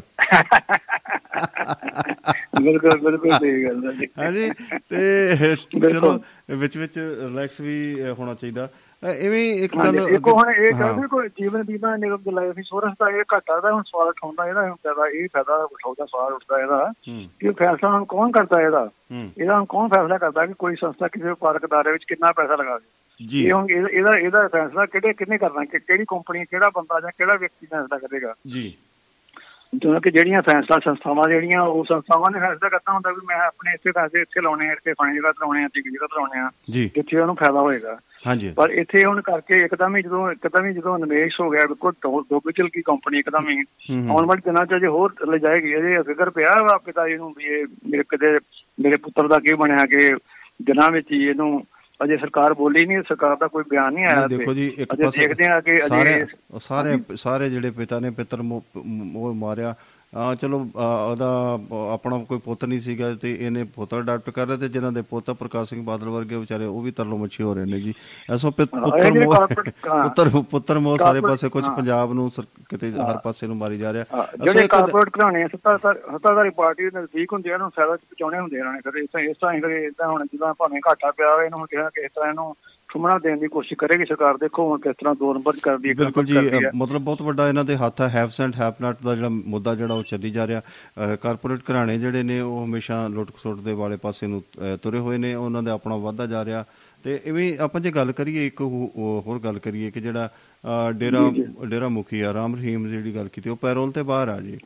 ਉਹ ਆਪਣੇ ਉਹਨੇ ਬੜਾ ਵੱਡਾ ਇੱਕ ਫੰਕਸ਼ਨ ਕੀਤਾ ਜੀ ਆਪਣੇ ਜਿੱਥੇ ਉਹਦੇ ਗੁਰੂ ਦਾ ਡੇਰਾ ਪਹਿਲਾਂ ਜਾ ਬਣਿਆ ਸੀਗਾ ਜੀ। ਉਹ ਉਹਦੇ ਵਿੱਚ ਉਹਦੇ ਜਿਹੜਾ ਪਿੰਡ ਆ ਨਾ ਜੀ ਆਪ- ਸਲਾਬਤਪੁਰ ਪਿੰਡ ਆ ਹਨਾ? ਤੇ ਉਥੇ ਉਹਨੇ ਕਾਰਪੋਰੇਸ਼ਨ ਉਥੇ ਆਪਣਾ ਬੜਾ ਵੱਡਾ ਇੱਕ ਪ੍ਰੋਗਰਾਮ ਕੀਤਾ ਹੈਗਾ। ਜਿਹਨੂੰ ਆਪਾਂ ਮੀਟਿੰਗ ਕਹਿ ਲਓ ਜਾਂ ਜਲਸਾ ਕਹਿ ਲਓ ਜਾਂ ਕਈ ਤਰ੍ਹਾਂ ਦਾ ਕੁਝ ਵੀ ਉਹਨੂੰ ਤੁਸੀਂ ਨਾਮ ਦੇ ਸਕਦੇ ਹੋ। ਉਹ ਵਰਚੁਅਲ ਵਰਚੁਅਲ ਵਰਚੁਅਲ satsang ਕੀਤਾ ਸੀ ਉਹਨੇ ਵਰਚੁਅਲ satsang ਕਹਿੰਦੇ ਉਹਦੇ ਵਿੱਚ। ਨਹੀਂ ਹੁਣ ਦੂਸਰਾ ਹੋਇਆ ਸੀਗਾ ਕੁਝ ਹੁਣ ਹੋਇਆ। ਤੇ ਉਹਦੇ ਵਿੱਚ ਕੀ ਹੈ ਕਿ ਜਿਹੜੇ ਸਿਆਸੀ ਜਿਹੜੇ ਲੋਕ ਨੇ ਉਹਦੇ ਵਿੱਚ ਕੋਈ ਵੀ ਜਿਹੜਾ ਸਿਆਸੀ ਧੜਾ ਆ ਉੱਥੇ ਨਜ਼ਰ ਨਹੀਂ ਆਇਆ ਤੇ ਹਰ ਇੱਕ ਨੇ ਦੂਰੀ ਬਣਾ ਕੇ ਰੱਖੀ ਆ। ਇਹ ਤੇ ਇਹਨੂੰ ਕਿਸ ਨਜ਼ਰੀਏ ਤੋਂ ਕਿਸ ਐਂਗਲ ਤੋਂ ਦੇਖਿਆ ਜਾ ਸਕਦਾ? ਇੱਕ ਤਾਂ ਉਹਦਾ ਪੈਰੋਲ ਦਾ ਇੱਕ ਤਾਂ ਉਹਦਾ ਪੈਰੋਲ ਤੇ ਆਉਣਾ। ਫਿਰ ਮੁੜ ਕੇ ਜਿਹੜੇ। ਸਿਆਸੀ ਲੋਕ ਨੇ ਜੇ ਕਿ ਸਿਆਸੀ ਲੋਕ ਨੇ ਉਹਨਾਂ ਤੋਂ ਦੂਰੀ ਬਣਾ ਕੇ ਰੱਖਣਾ ਕਿਤੇ ਨਾ ਕਿਤੇ ਕੋਈ ਗੁਪਤ ਸਾਜ਼ਿਸ਼ ਤਾਂ ਨਹੀਂ ਹੈ। ਸਾਜ਼ਿਸ਼ ਤਾਂ ਭਾਰਤੀ ਜਨਤਾ ਪਾਰਟੀ ਸਿੱਧੀ ਤੌਰ ਤੇ ਹੈ ਕਿ ਇਲੈਕਸ਼ਨਾਂ 'ਚ ਇਹਦਾ ਫਾਇਦਾ ਲਵਾਉਣ ਪਹਿਲਾਂ ਵੀ ਪਿੱਛੇ ਵੀ ਇਹ ਇੱਕ ਸਾਲ ਵਿੱਚ ਚਾਰ ਵਾਰੀ ਇਲੈਕਸ਼ਨ ਆ ਗਿਆ ਇਹ। ਪਿਛਲੇ ਸਾਲ ਵਿੱਚ ਚਾਰ ਵਾਰੀ ਇਹਨੇ ਪੈਰੋਲ ਮਿਲੀ ਚੱਲ ਚੱਲ ਪੰਚਾਇਤੀ ਚਾਚਲ ਦਿਨਾਂ ਦੇ ਨੂੰ ਤੇ ਜਦੋਂ ਵੀ ਕੋਈ ਇਲੈਕਸ਼ਨ ਜਿਹੜੀ ਆਉਂਦੀ ਹੈ ਉਦੋਂ ਇਹਨੂੰ ਗਾਂ ਜਿਹੜੀਆਂ ਇਲੈਕਸ਼ਨਾਂ ਇਸ ਸਾਲ ਵਿੱਚ 6 ਸਟੇਟਾਂ 'ਚ ਇਲੈਕਸ਼ਨਾਂ ਹੋ ਰਹੀਆਂ ਨੇ। ਆਪਣੇ ਸਾਹਿਬ ਦਾ ਤੁਹਾਨੂੰ ਪਤਾ ਹੋਣਾ। ਅੱਛਾ ਜੀ। ਕਿ 6 ਸੂਬਿਆਂ ਦੀਆਂ ਜਿਹੜੀਆਂ ਵਿਧਾਨ ਸਭਾ ਦੀਆਂ ਇਲੈਕਸ਼ਨਾਂ ਆ ਰਹੀਆਂ ਨੇ ਉਹਦੇ 'ਚ ਫਾਇਦਾ ਬਚਾਉਣ ਲਈ ਇਹਨੂੰ ਲ- ਉਠਾਉਣ ਵਾਸਤੇ ਇਹਨੂੰ ਬਾਰ-ਬਾਰ ਜਿਹੜਾ ਉਹ ਪੈਰੋਲ ਤੇ ਦਿੱਤਾ ਜਾ ਰਿਹਾ। ਇਹ ਹੁਣ ਜਦੋਂ ਪੈਰੋਲ ਤੇ ਇਹਨੇ ਹੁਣ ਜਦੋਂ ਇੱਥੇ ਇਹਨੇ ਇੱਥੇ ਕੀਤਾ ਵਰਚੁਅਲ satsang ਕੀਤਾ ਤੇ ਇਹਨਾਂ ਸਿੱਖ ਜਥੇਬੰਦੀਆਂ ਜਿਹੜੀਆਂ ਸ਼੍ਰੋਮਣੀ ਅਕਾਲੀ ਦਲ ਅੰਮ੍ਰਿਤਸਰ ਹੋਰ ਬਹੁਤ ਸਾਰੀਆਂ ਸਿੱਖ ਜਥੇਬੰਦੀਆਂ ਨੇ। ਤੇ ਇਹਦਾ ਜਿਹੜਾ ਇਹਦਾ ਹੈੱਡਕੁਆਟਰ ਜਿਹੜਾ ਸਲਾਬਤਪੁਰਾ ਜਿਹੜਾ ਇੱਥੇ ਆਪਣੇ ਪੰਜਾਬ ਵਿੱਚ ਤੇ ਇਹਦੇ ਇਹਦੇ ਖਿਲਾਫ ਬੜਾ ਭਾਰੀ ਇਹਨਾਂ ਨੇ ਜ਼ਬਰਦਸਤ ਰੋਸ ਕੀਤਾ। ਇਹਨਾਂ ਸਾਰੀਆਂ ਸੜਕਾਂ ਜਿਹੜੀਆਂ ਉਹਨੂੰ ਰੋਕ ਦਿੱਤੀਆਂ ਗਈਆਂ ਸੀਗੀਆਂ। ਤੇ ਉਲਟਾ ਜਿਹੜਾ ਪੁਲਿਸ ਨੇ ਸਿੱਖ ਵਰਕਰ ਜਿਹੜੇ ਆ ਉਹ ਉਲਟੇ ਹਿਰਾਸਤ ਵਿੱਚ ਲੈ ਲਏ। ਕਾਫੀ ਸਾਰੇ ਦਰਜਨਾਂ ਜਿਹੜੇ ਆ ਸਿੱਖ ਜਥੇਬੰਦੀਆਂ ਦੇ ਕਾਰਕੁਨ ਜਿਹੜੇ ਉਹ ਹਿਰਾਸਤ ਵਿੱਚ ਲਏ ਆ। ਤੇ ਇਹਨਾਂ ਨੂੰ ਜਿਹੜੇ ਆ ਜਿਹੜੀ ਧਰਨਾਕਾਰੀ ਜਿਹੜਾ ਧਰਨਾ ਲਾਇਆ ਸੀ ਇਹਨਾਂ ਨੂੰ ਜਿਹੜਾ ਬੱਸਾਂ ਬਿਠਾ ਕੇ ਜਿਹੜਾ ਉਹ ਜਿਹੜੀ ਪੁਲਿਸ ਜਿਹੜੀ ਆ ਉਹ ਉੱਥੇ ਲੈ ਗਈ ਥਾਣੇ ਵਿੱਚ ਲੈ ਗਈ ਆ। ਜਿਹੜੇ ਉੱਥੇ ਲਗਾਤਾਰ ਨਾਅਰੇਬਾਜ਼ੀ ਮਾਰ ਰਹੇ ਸੀ ਕਿ ਇਹਨੂੰ ਇਹਦਾ ਜਿਹੜਾ ਆਪਣੇ ਇਹਦਾ ਮਾਹੌਲ ਖਰਾਬ ਕਰ ਰਿਹਾ ਪੰਜਾਬ ਦਾ। ਤੇ ਜਾਣਬੁੱਝ ਕੇ ਜਿਹੜਾ ਸਿਰਸਾ ਮੁਖੀ ਜਿਹੜਾ ਮਤਲਬ ਇਹਨੂੰ ਇਹ ਪੈਰੋਲ ਤੇ ਰਿਹਾ ਕਰਕੇ ਫਿਰ ਬਾਹਰ ਲਿਆ ਕੇ ਤੇ ਇਹਦਾ ਸਗੋਂ ਮਾਹੌਲ ਠੀਕ ਇਹ ਇਹਨੇ ਖਰਾਬ ਕਰਨ ਦੀ ਕੋਸ਼ਿਸ਼ ਕੀਤੀ ਜਾ ਰਹੀ ਹੈ। ਤੇ ਜਿਹੜਾ ਬਿਰਦੀ ਦਾ ਇਹਦੇ ਮਾਮਲੇ ਸਿੱਧੇ ਤੌਰ ਤੇ ਇਹਦਾ ਦੋਸ਼ ਜਿਹੜਾ ਬਲਾਸਟ ਹੋਇਆ ਸੀਗਾ ਲੁਧਿਆਣੇ 'ਚ ਉਹਦੇ ਸਿੱਧੇ ਤੌਰ ਤੇ ਇਸ ਬੰਦੇ ਦਾ ਦੋਸ਼ ਆ। ਤੇ ਹਰ ਬੰਦਾ ਇਹ- ਇਹਨੂੰ ਜਾਣਦਾ ਸਰਕਾਰਾਂ ਵੀ ਜਾਣਦੀਆਂ ਹੀ ਤੇ ਇਹ ਵੀ ਪਤਾ ਕਿ ਕਿਹੜੇ ਦੋਸ਼ ਹੇਠ ਦੋਸ਼ ਹੇਠ ਬੰਦਾ ਇਹ ਮਤਲਬ ਜੇਲ੍ਹ ਵਿੱਚ ਜੇਲ੍ਹ। ਕੱਟ ਰਿਹਾ। ਮਤਲਬ ਬਲਾਤਕਾਰ ਦੀ ਹੈ ਬਲਾਤਕਾਰ ਦੇ ਕੇਸ ਵਿੱਚ ਬੰਦਾ ਡਬਲ ਡਬਲ ਸਜ਼ਾ ਨਾ ਜੀ ਇਹਨੂੰ। ਡਬਲ- ਡਬਲ ਬਲਾਤਕਾਰ, ਹਾਂਜੀ, ਹਾਂਜੀ, ਡਬਲ- ਡਬਲ। ਦੋਹਰੀ ਸਜ਼ਾ ਹੋਈ ਹੈ ਨਾ ਜੀ ਇਹਨੂੰ।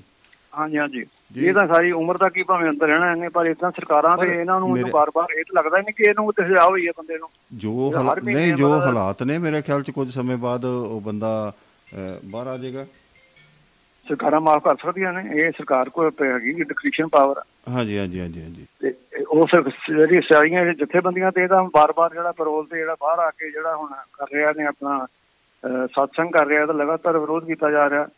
ਤੇ ਇਹਦੇ ਚ ਆਪਣੇ ਜਿਹੜੀਆਂ ਉਹ ਸੰਗਤਾਂ ਨੇ ਜਿਹੜੀਆਂ ਉਹ ਉਹਨਾਂ ਦਾ ਆਪਸ ਜਿਹੜਾ ਟਕਰਾਅ ਵੀ ਹੁੰਦਾ ਹੁੰਦਾ ਮਸਾਂ ਬੱਚਾ ਮਤਲਬ ਸਰਕਾਰਾਂ ਵੀ ਮਤਲਬ ਇਹ ਜੇ ਚਾਹੁੰਦੀਆਂ ਹੁਣ ਕਿ ਇਹਨਾਂ ਦਾ ਲੋਕਾਂ ਦਾ ਆਪਸ 'ਚ ਟਕਰਾਅ ਨਾ ਹੋਵੇ ਤੇ ਇਸ ਤਰ੍ਹਾਂ ਦੀ ਬੰਦੇ ਨੂੰ ਲਿਆ ਕੇ ਇਹਨੂੰ ਪ੍ਰਮੋਸ਼ਨ ਨਾ ਦਿੰਦੇ ਫਿਰ ਇਹਨੂੰ ਸਤਸੰਗ ਕਰਨ ਦੀ। ਤੇ ਸਿੱਧੀਆਂ ਜਿਹੜੀਆਂ ਦੋ ਜਿਹੜੀਆਂ ਦੋ ਫਿਰਕੇ ਜਿਹੜਾ ਆਮੋ ਸਾਹਮਣੇ ਆ ਗਏ ਸੀਗੇ ਤੇ ਕੁਝ ਵੀ ਹੋ ਸਕਦਾ ਕਿਸੇ ਵੇਲੇ ਵੱਡਾ ਨੁਕਸਾਨ ਵੀ ਹੋ ਸਕਦਾ। ਤੇ ਸਰਕਾਰਾਂ ਦੇ ਚਲੋ ਅਦਰਵਾਈਜ਼ ਤਾਂ ਸਰਕਾਰਾਂ ਦੇ ਦੇਖੋ ਫਾਇਦੇ ਜਾਂਦੀ ਹੈ।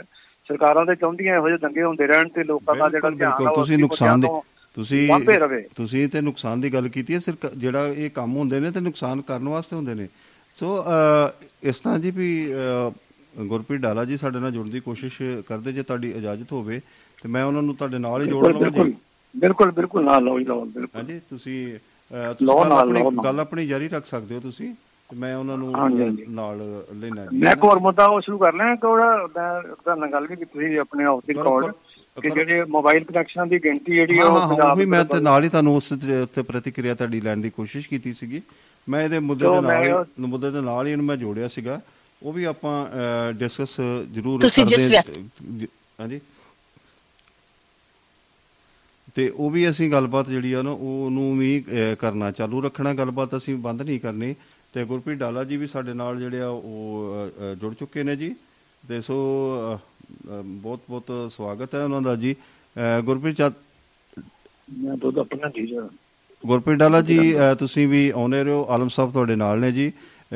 ਤੇ ਆਲਮ ਸਾਹਿਬ ਵੀ ਗੱਲਬਾਤ ਕਰ ਰਹੇ ਨੇ। ਸੋ ਨਿੱਘਾ ਸਵਾਗਤ ਹੈ ਜੀ ਗੁਰਪ੍ਰੀਤ ਡਾਲਾ ਜੀ ਤੁਹਾਡਾ ਜੀ। ਸਤਿ ਸ਼੍ਰੀ ਅਕਾਲ ਆਲਮ ਸਾਹਿਬ। ਸਤਿ ਸ਼੍ਰੀ ਅਕਾਲ ਚਾਲ ਸਾਹਿਬ। ਸਤਿ ਸ੍ਰੀ ਅਕਾਲ ਜੀ। ਹੋਰ ਪਈ ਛੋਟੇ ਕੀ ਹਾਲ ਚਾਲ ਆ? ਨਹੀਂ ਛੋਟੇ ਨਹੀਂ ਸੱਚ ਵੱਡੇ। ਉਹ ਲਫ਼ਜ਼ ਵਾਪਸ ਲੈਂਦਾ ਜੀ ਮੈਂ। ਹੋਰ ਵੱਡਿਓ ਜਦੋਂ ਜਦੋਂ ਕਿਸੇ ਨੂੰ ਕੁੱਟਿਆ ਨਾ ਨਾ ਜਾਏ ਜੀ ਤੈਨੂੰ ਇਦਾਂ ਹੀ ਜੁੱਤੀਆਂ ਮਾਰੀਆਂ ਜਾਂਦੀਆਂ ਵੱਡਾ ਵੱਡਾ। ਇਹ ਚਾਹ ਸਾਹਿਬ ਬੜੇ ਸਥਾਨ ਬੰਦੇ ਤੁਹਾਨੂੰ ਪਤਾ ਹੀ ਹੈ ਹਾਂਜੀ। ਸਾਹਿਬ ਜਿਹੜਾ ਜਿਹੜਾ ਕੋਈ ਮੇਰੇ ਮੈਂ ਗੱਲ ਕਰ ਰਿਹਾ ਸੀਗਾ ਜਿਹੜੇ ਨਾ ਆਪਣੇ ਪੰਜਾਬ ਵਿੱਚ ਜਿਹੜੀ ਮਤਲਬ ਨੰਬਰ 1 ਤੇ ਆ ਆਪਣੇ ਜਿਹੜੇ ਮੋਬਾਈਲ ਕਨੈਕਸ਼ਨ ਦੀ ਗਿਣਤੀ ਵਿੱਚ ਨੰਬਰ 1 ਤੇ ਪੰਜਾਬ ਤੇ ਜਿਹੜੇ ਕਨੈਕਸ਼ਨ ਆ। ਪਰ ਪਿਛਲੇ ਕੁਝ ਸਮੇਂ ਤੋਂ ਜਿਹੜੇ ਇਹਦਾ ਚਾਰ ਜਿਹੜਾ ਮੱਠਾ ਪਿਆ ਪੰਜਾਬੀਆਂ ਦਾ ਨਾ ਇਹਦੇ ਕਨੈਕਸ਼ਨ ਲੈਣ ਵਿੱਚ। ਇਹਦਾ ਖਾਸ ਤੌਰ ਤੇ ਜਿਹੜਾ ਕਿਸਾਨ ਅੰਦੋਲਨ ਦਾ ਜੋੜ ਕੇ ਇਹਨੂੰ ਦੇਖ ਰਹੀਆਂ ਨੇ ਕਿਸਾਨ ਜਥੇਬੰਦੀਆਂ। ਜੀ। ਕਿ ਇਹਨਾਂ ਨੇ ਉਦੋਂ ਇਹਨਾਂ ਨੇ ਕਿਹਾ ਸੀ ਕਾਰਪੋਰੇਟ ਕਿਹੜੀ ਹੈ ਜਿਹੜੀ ਘਰਾਣਿਆਂ ਵੱਲੋਂ ਜਿਹੜੀਆਂ ਚੀਜ਼ਾਂ ਜਿਹੜੀਆਂ ਤਿਆਰ ਕੀਤੀਆਂ ਜਾਂਦੀਆਂ ਨੇ ਉਹਨਾਂ ਨੂੰ ਨਾ ਖਰੀਦਣ ਕਿਸਾਨ।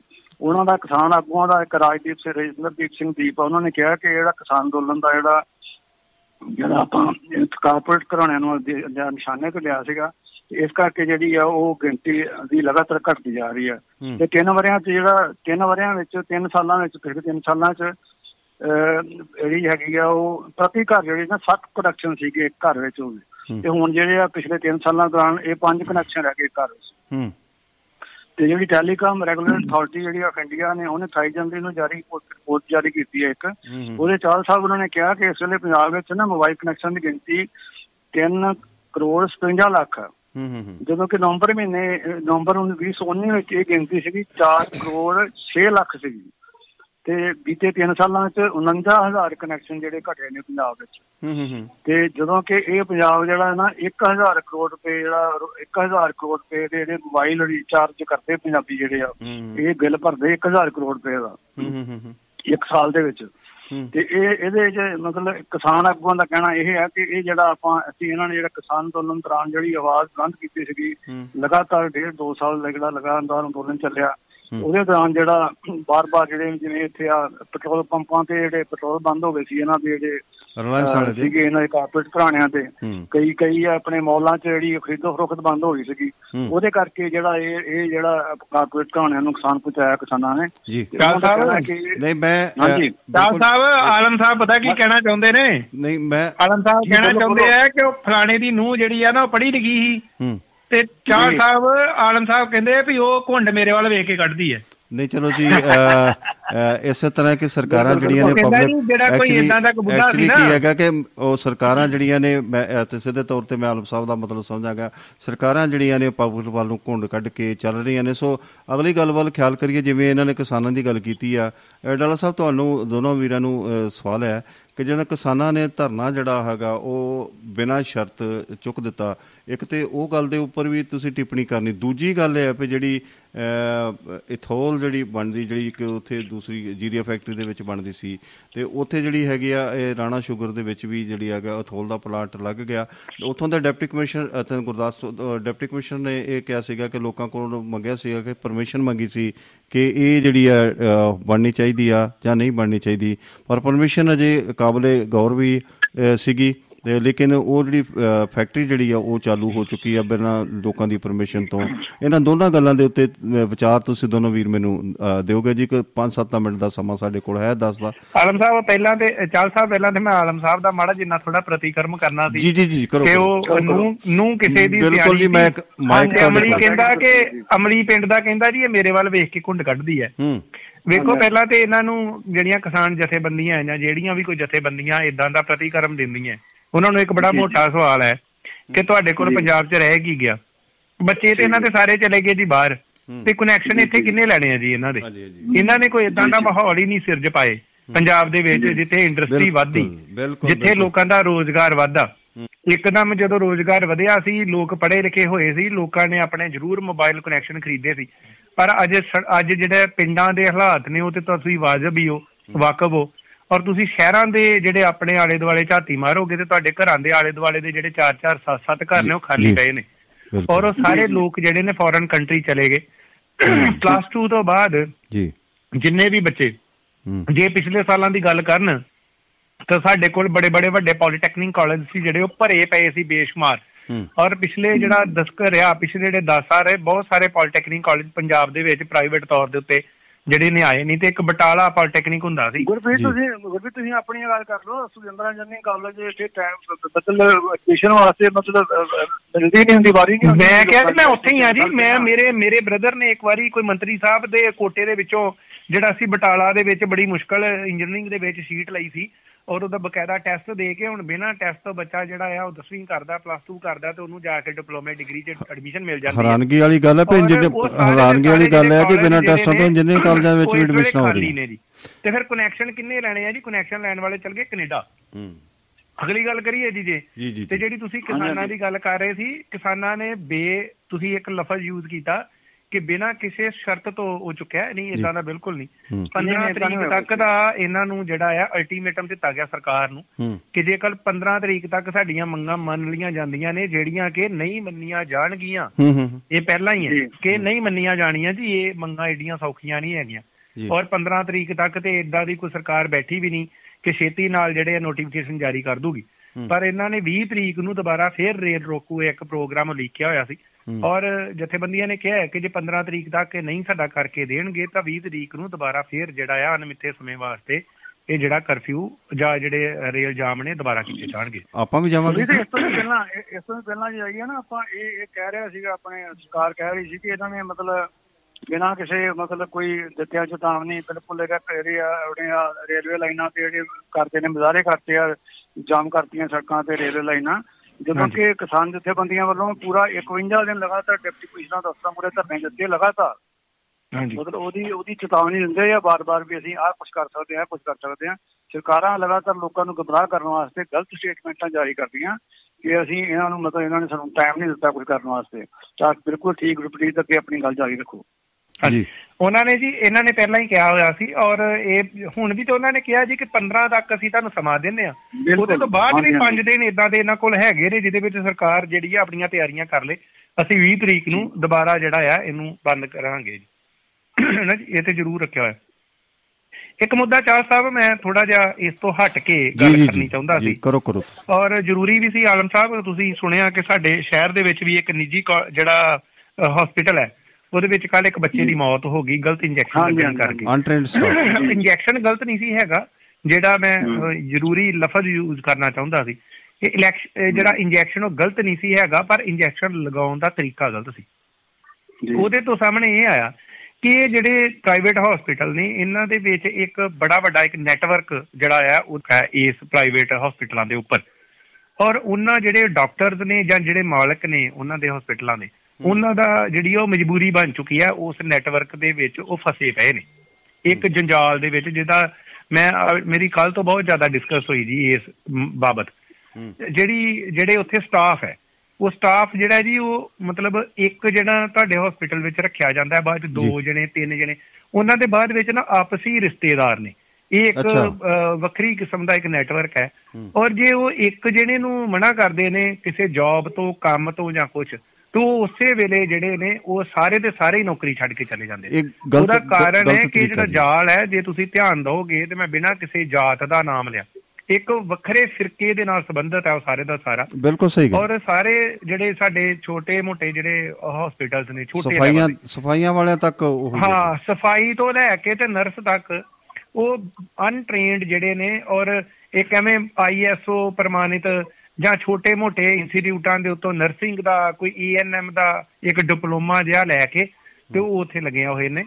ਔਰ ਉਹ ਨੈਟਵਰਕ ਏਡਾ ਹੈਗਾ ਕਿ ਉਹ ਜੇ ਉਹਦੇ ਵਿੱਚੋਂ ਇੱਕ ਕੁੜੀ ਨੂੰ ਹਟਾਇਆ ਜਾਂਦਾ ਹੈ ਤੇ ਉਹਦੀ ਭੂਆ ਸਫ਼ਾਈ ਕਰਨ ਵਾਲੀ ਹੈ। ਉਹਦਾ ਜਿਹੜਾ ਭੂਆ ਦਾ ਮੁੰਡਾ ਹੈ ਉਹ ਉਸ ਵੇਲੇ ਰਿਸੈਪਸ਼ਨ ਤੇ ਜਿਹੜੀ ਕੁੜੀ ਬੈਠੀ ਹੈ ਮਾਸੀ ਦੀ ਕੁੜੀ ਹੈ ਜਿਹੜਾ ਉੱਥੇ ਡਾਕਟਰ ਦੇ ਨਾਲ ਅਸਿਸਟੈਂਟ ਆ ਉਹਦੀ ਭੂਆ ਦਾ ਮੁੰਡਾ ਹੈ। ਤੇ ਸਾਰੇ ਦੇ ਸਾਰੇ ਜਿਹੜੇ ਨੇ ਹਸਪੀਟਲ ਤੋਂ ਬਾਹਰ ਚਲੇ ਜਾਂਦੇ ਬਿਲਕੁਲ ਜੀ ਡਾਕਟਰ ਸਾਹਿਬ ਤੁਹਾਡੇ ਕਹਿਣ ਹੈ ਤੁਹਾਡੇ ਕਹਿਣ ਤੋਂ ਮਤਲਬ। ਤੁਹਾਡੇ ਕਹਿਣ ਤੋਂ ਮਤਲਬ ਇਹ ਕਿ ਵੱਖਰੀ ਕਿਸਮ ਦਾ ਨੈਕਸਸ ਆ ਵੱਖਰੀ ਕਿਸਮ ਦਾ ਇਸ ਹਾਂ, ਸਕੈਮ ਆ। ਕਿਉਂਕਿ ਜਿਹੜੇ ਤੁਹਾਡੇ ਬੱਚੇ ਸੀ ਜੀ ਜਿਹੜੇ ਤੁਹਾਡੇ ਬੱਚੇ ਉਹ ਤੇ ਚਲ ਗਏ ਜੀ ਫੇਰ ਆ ਗਿਆ ਕੈਨੇਡਾ। ਉਹ ਕੈਨੇਡਾ ਚਲੇ ਗਏ ਔਰ ਇਹ ਬੜੇ ਜਿਹੜੇ ਲੋਅਰ ਕਿਸਮ ਦੇ ਜਿਹੜੇ ਬਹੁਤ ਕੋਈ ਸਰਕਾਰੀ ਸਕੂਲਾਂ ਦੇ ਵਿੱਚ ਮਸਾਂ ਪਾਸ ਹੋਏ ਜਾਂ ਜਿਨ੍ਹਾਂ ਨੇ ਜਿਹੜਾ ਹੈ ਬਾਹਰ ਨਹੀਂ ਜਾਣ ਜੋਗੇ ਜਿਹੜੇ ਜੀ। ਲਿਖਣ ਦੇ ਕਾਬਲ ਨਹੀਂ ਹੈਗੇ ਬੱਚੇ।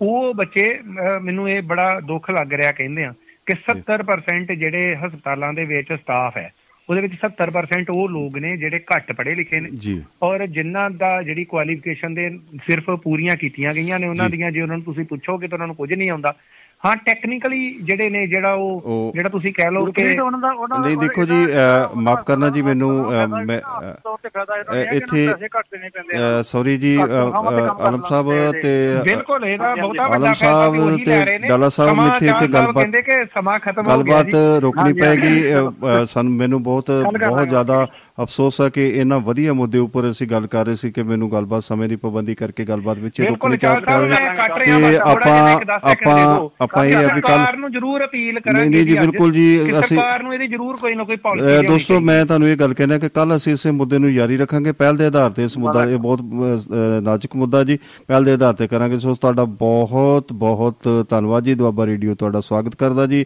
ਧੰਨਵਾਦ ਚਾਲ ਸਾਹਿਬ ਮਿਹਰਬਾਨੀ ਜੀ ਤੁਸੀਂ ਜੁੜੇ ਹੋ ਔਰ ਬਹੁਤ ਧੰਨਵਾਦ ਆਨੰਦ ਸਾਹਿਬ ਇਹ ਕੱਲ ਇਸੇ ਮੁੱਦੇ ਤੋਂ ਆਪਾਂ ਸ਼ੁਰੂ ਕਰਾਂਗੇ ਜੀ। ਬਿਲਕੁਲ ਜੀ ਬਿਲਕੁਲ ਜੀ ਬਹੁਤ ਠੀਕ ਹੈ ਮਿਹਰਬਾਨੀ ਜੀ ਮਿਹਰਬਾਨੀ ਜੀ। ਇਹ ਸਨ ਜੀ ਹਰਜੀਤ ਸਿੰਘ ਆਲਮ ਤੇ ਗੁਰਪ੍ਰੀਤ ਸਿੰਘ ਜੀ ਡਾਲਾ ਜਿਨ੍ਹਾਂ ਨੇ ਕਿ ਭਖਵੀਂ ਬਹਿਸ ਵਿੱਚ ਹਿੱਸਾ ਲਿਆ ਗੱਲਬਾਤ ਕੀਤੀ ਹੈ ਜੀ। ਸੋ ਸਮਾਂ ਅੱਗੇ ਨਹੀਂ ਇਜਾਜ਼ਤ ਦੇ ਰਿਹਾ ਤੋ ਅੱਜ ਦੇ ਵਾਸਤੇ ਇੰਨਾ ਹੀ। ਸਤਿ ਸ੍ਰੀ ਅਕਾਲ ਆਦਾਬ ਦੋਸਤੋ ਆਪੋ ਆਪਣਾ ਖਿਆਲ ਰੱਖਿਓ ਜੀ। ਕੱਲ ਫਿਰ ਮਿਲਾਂਗੇ ਜੀ।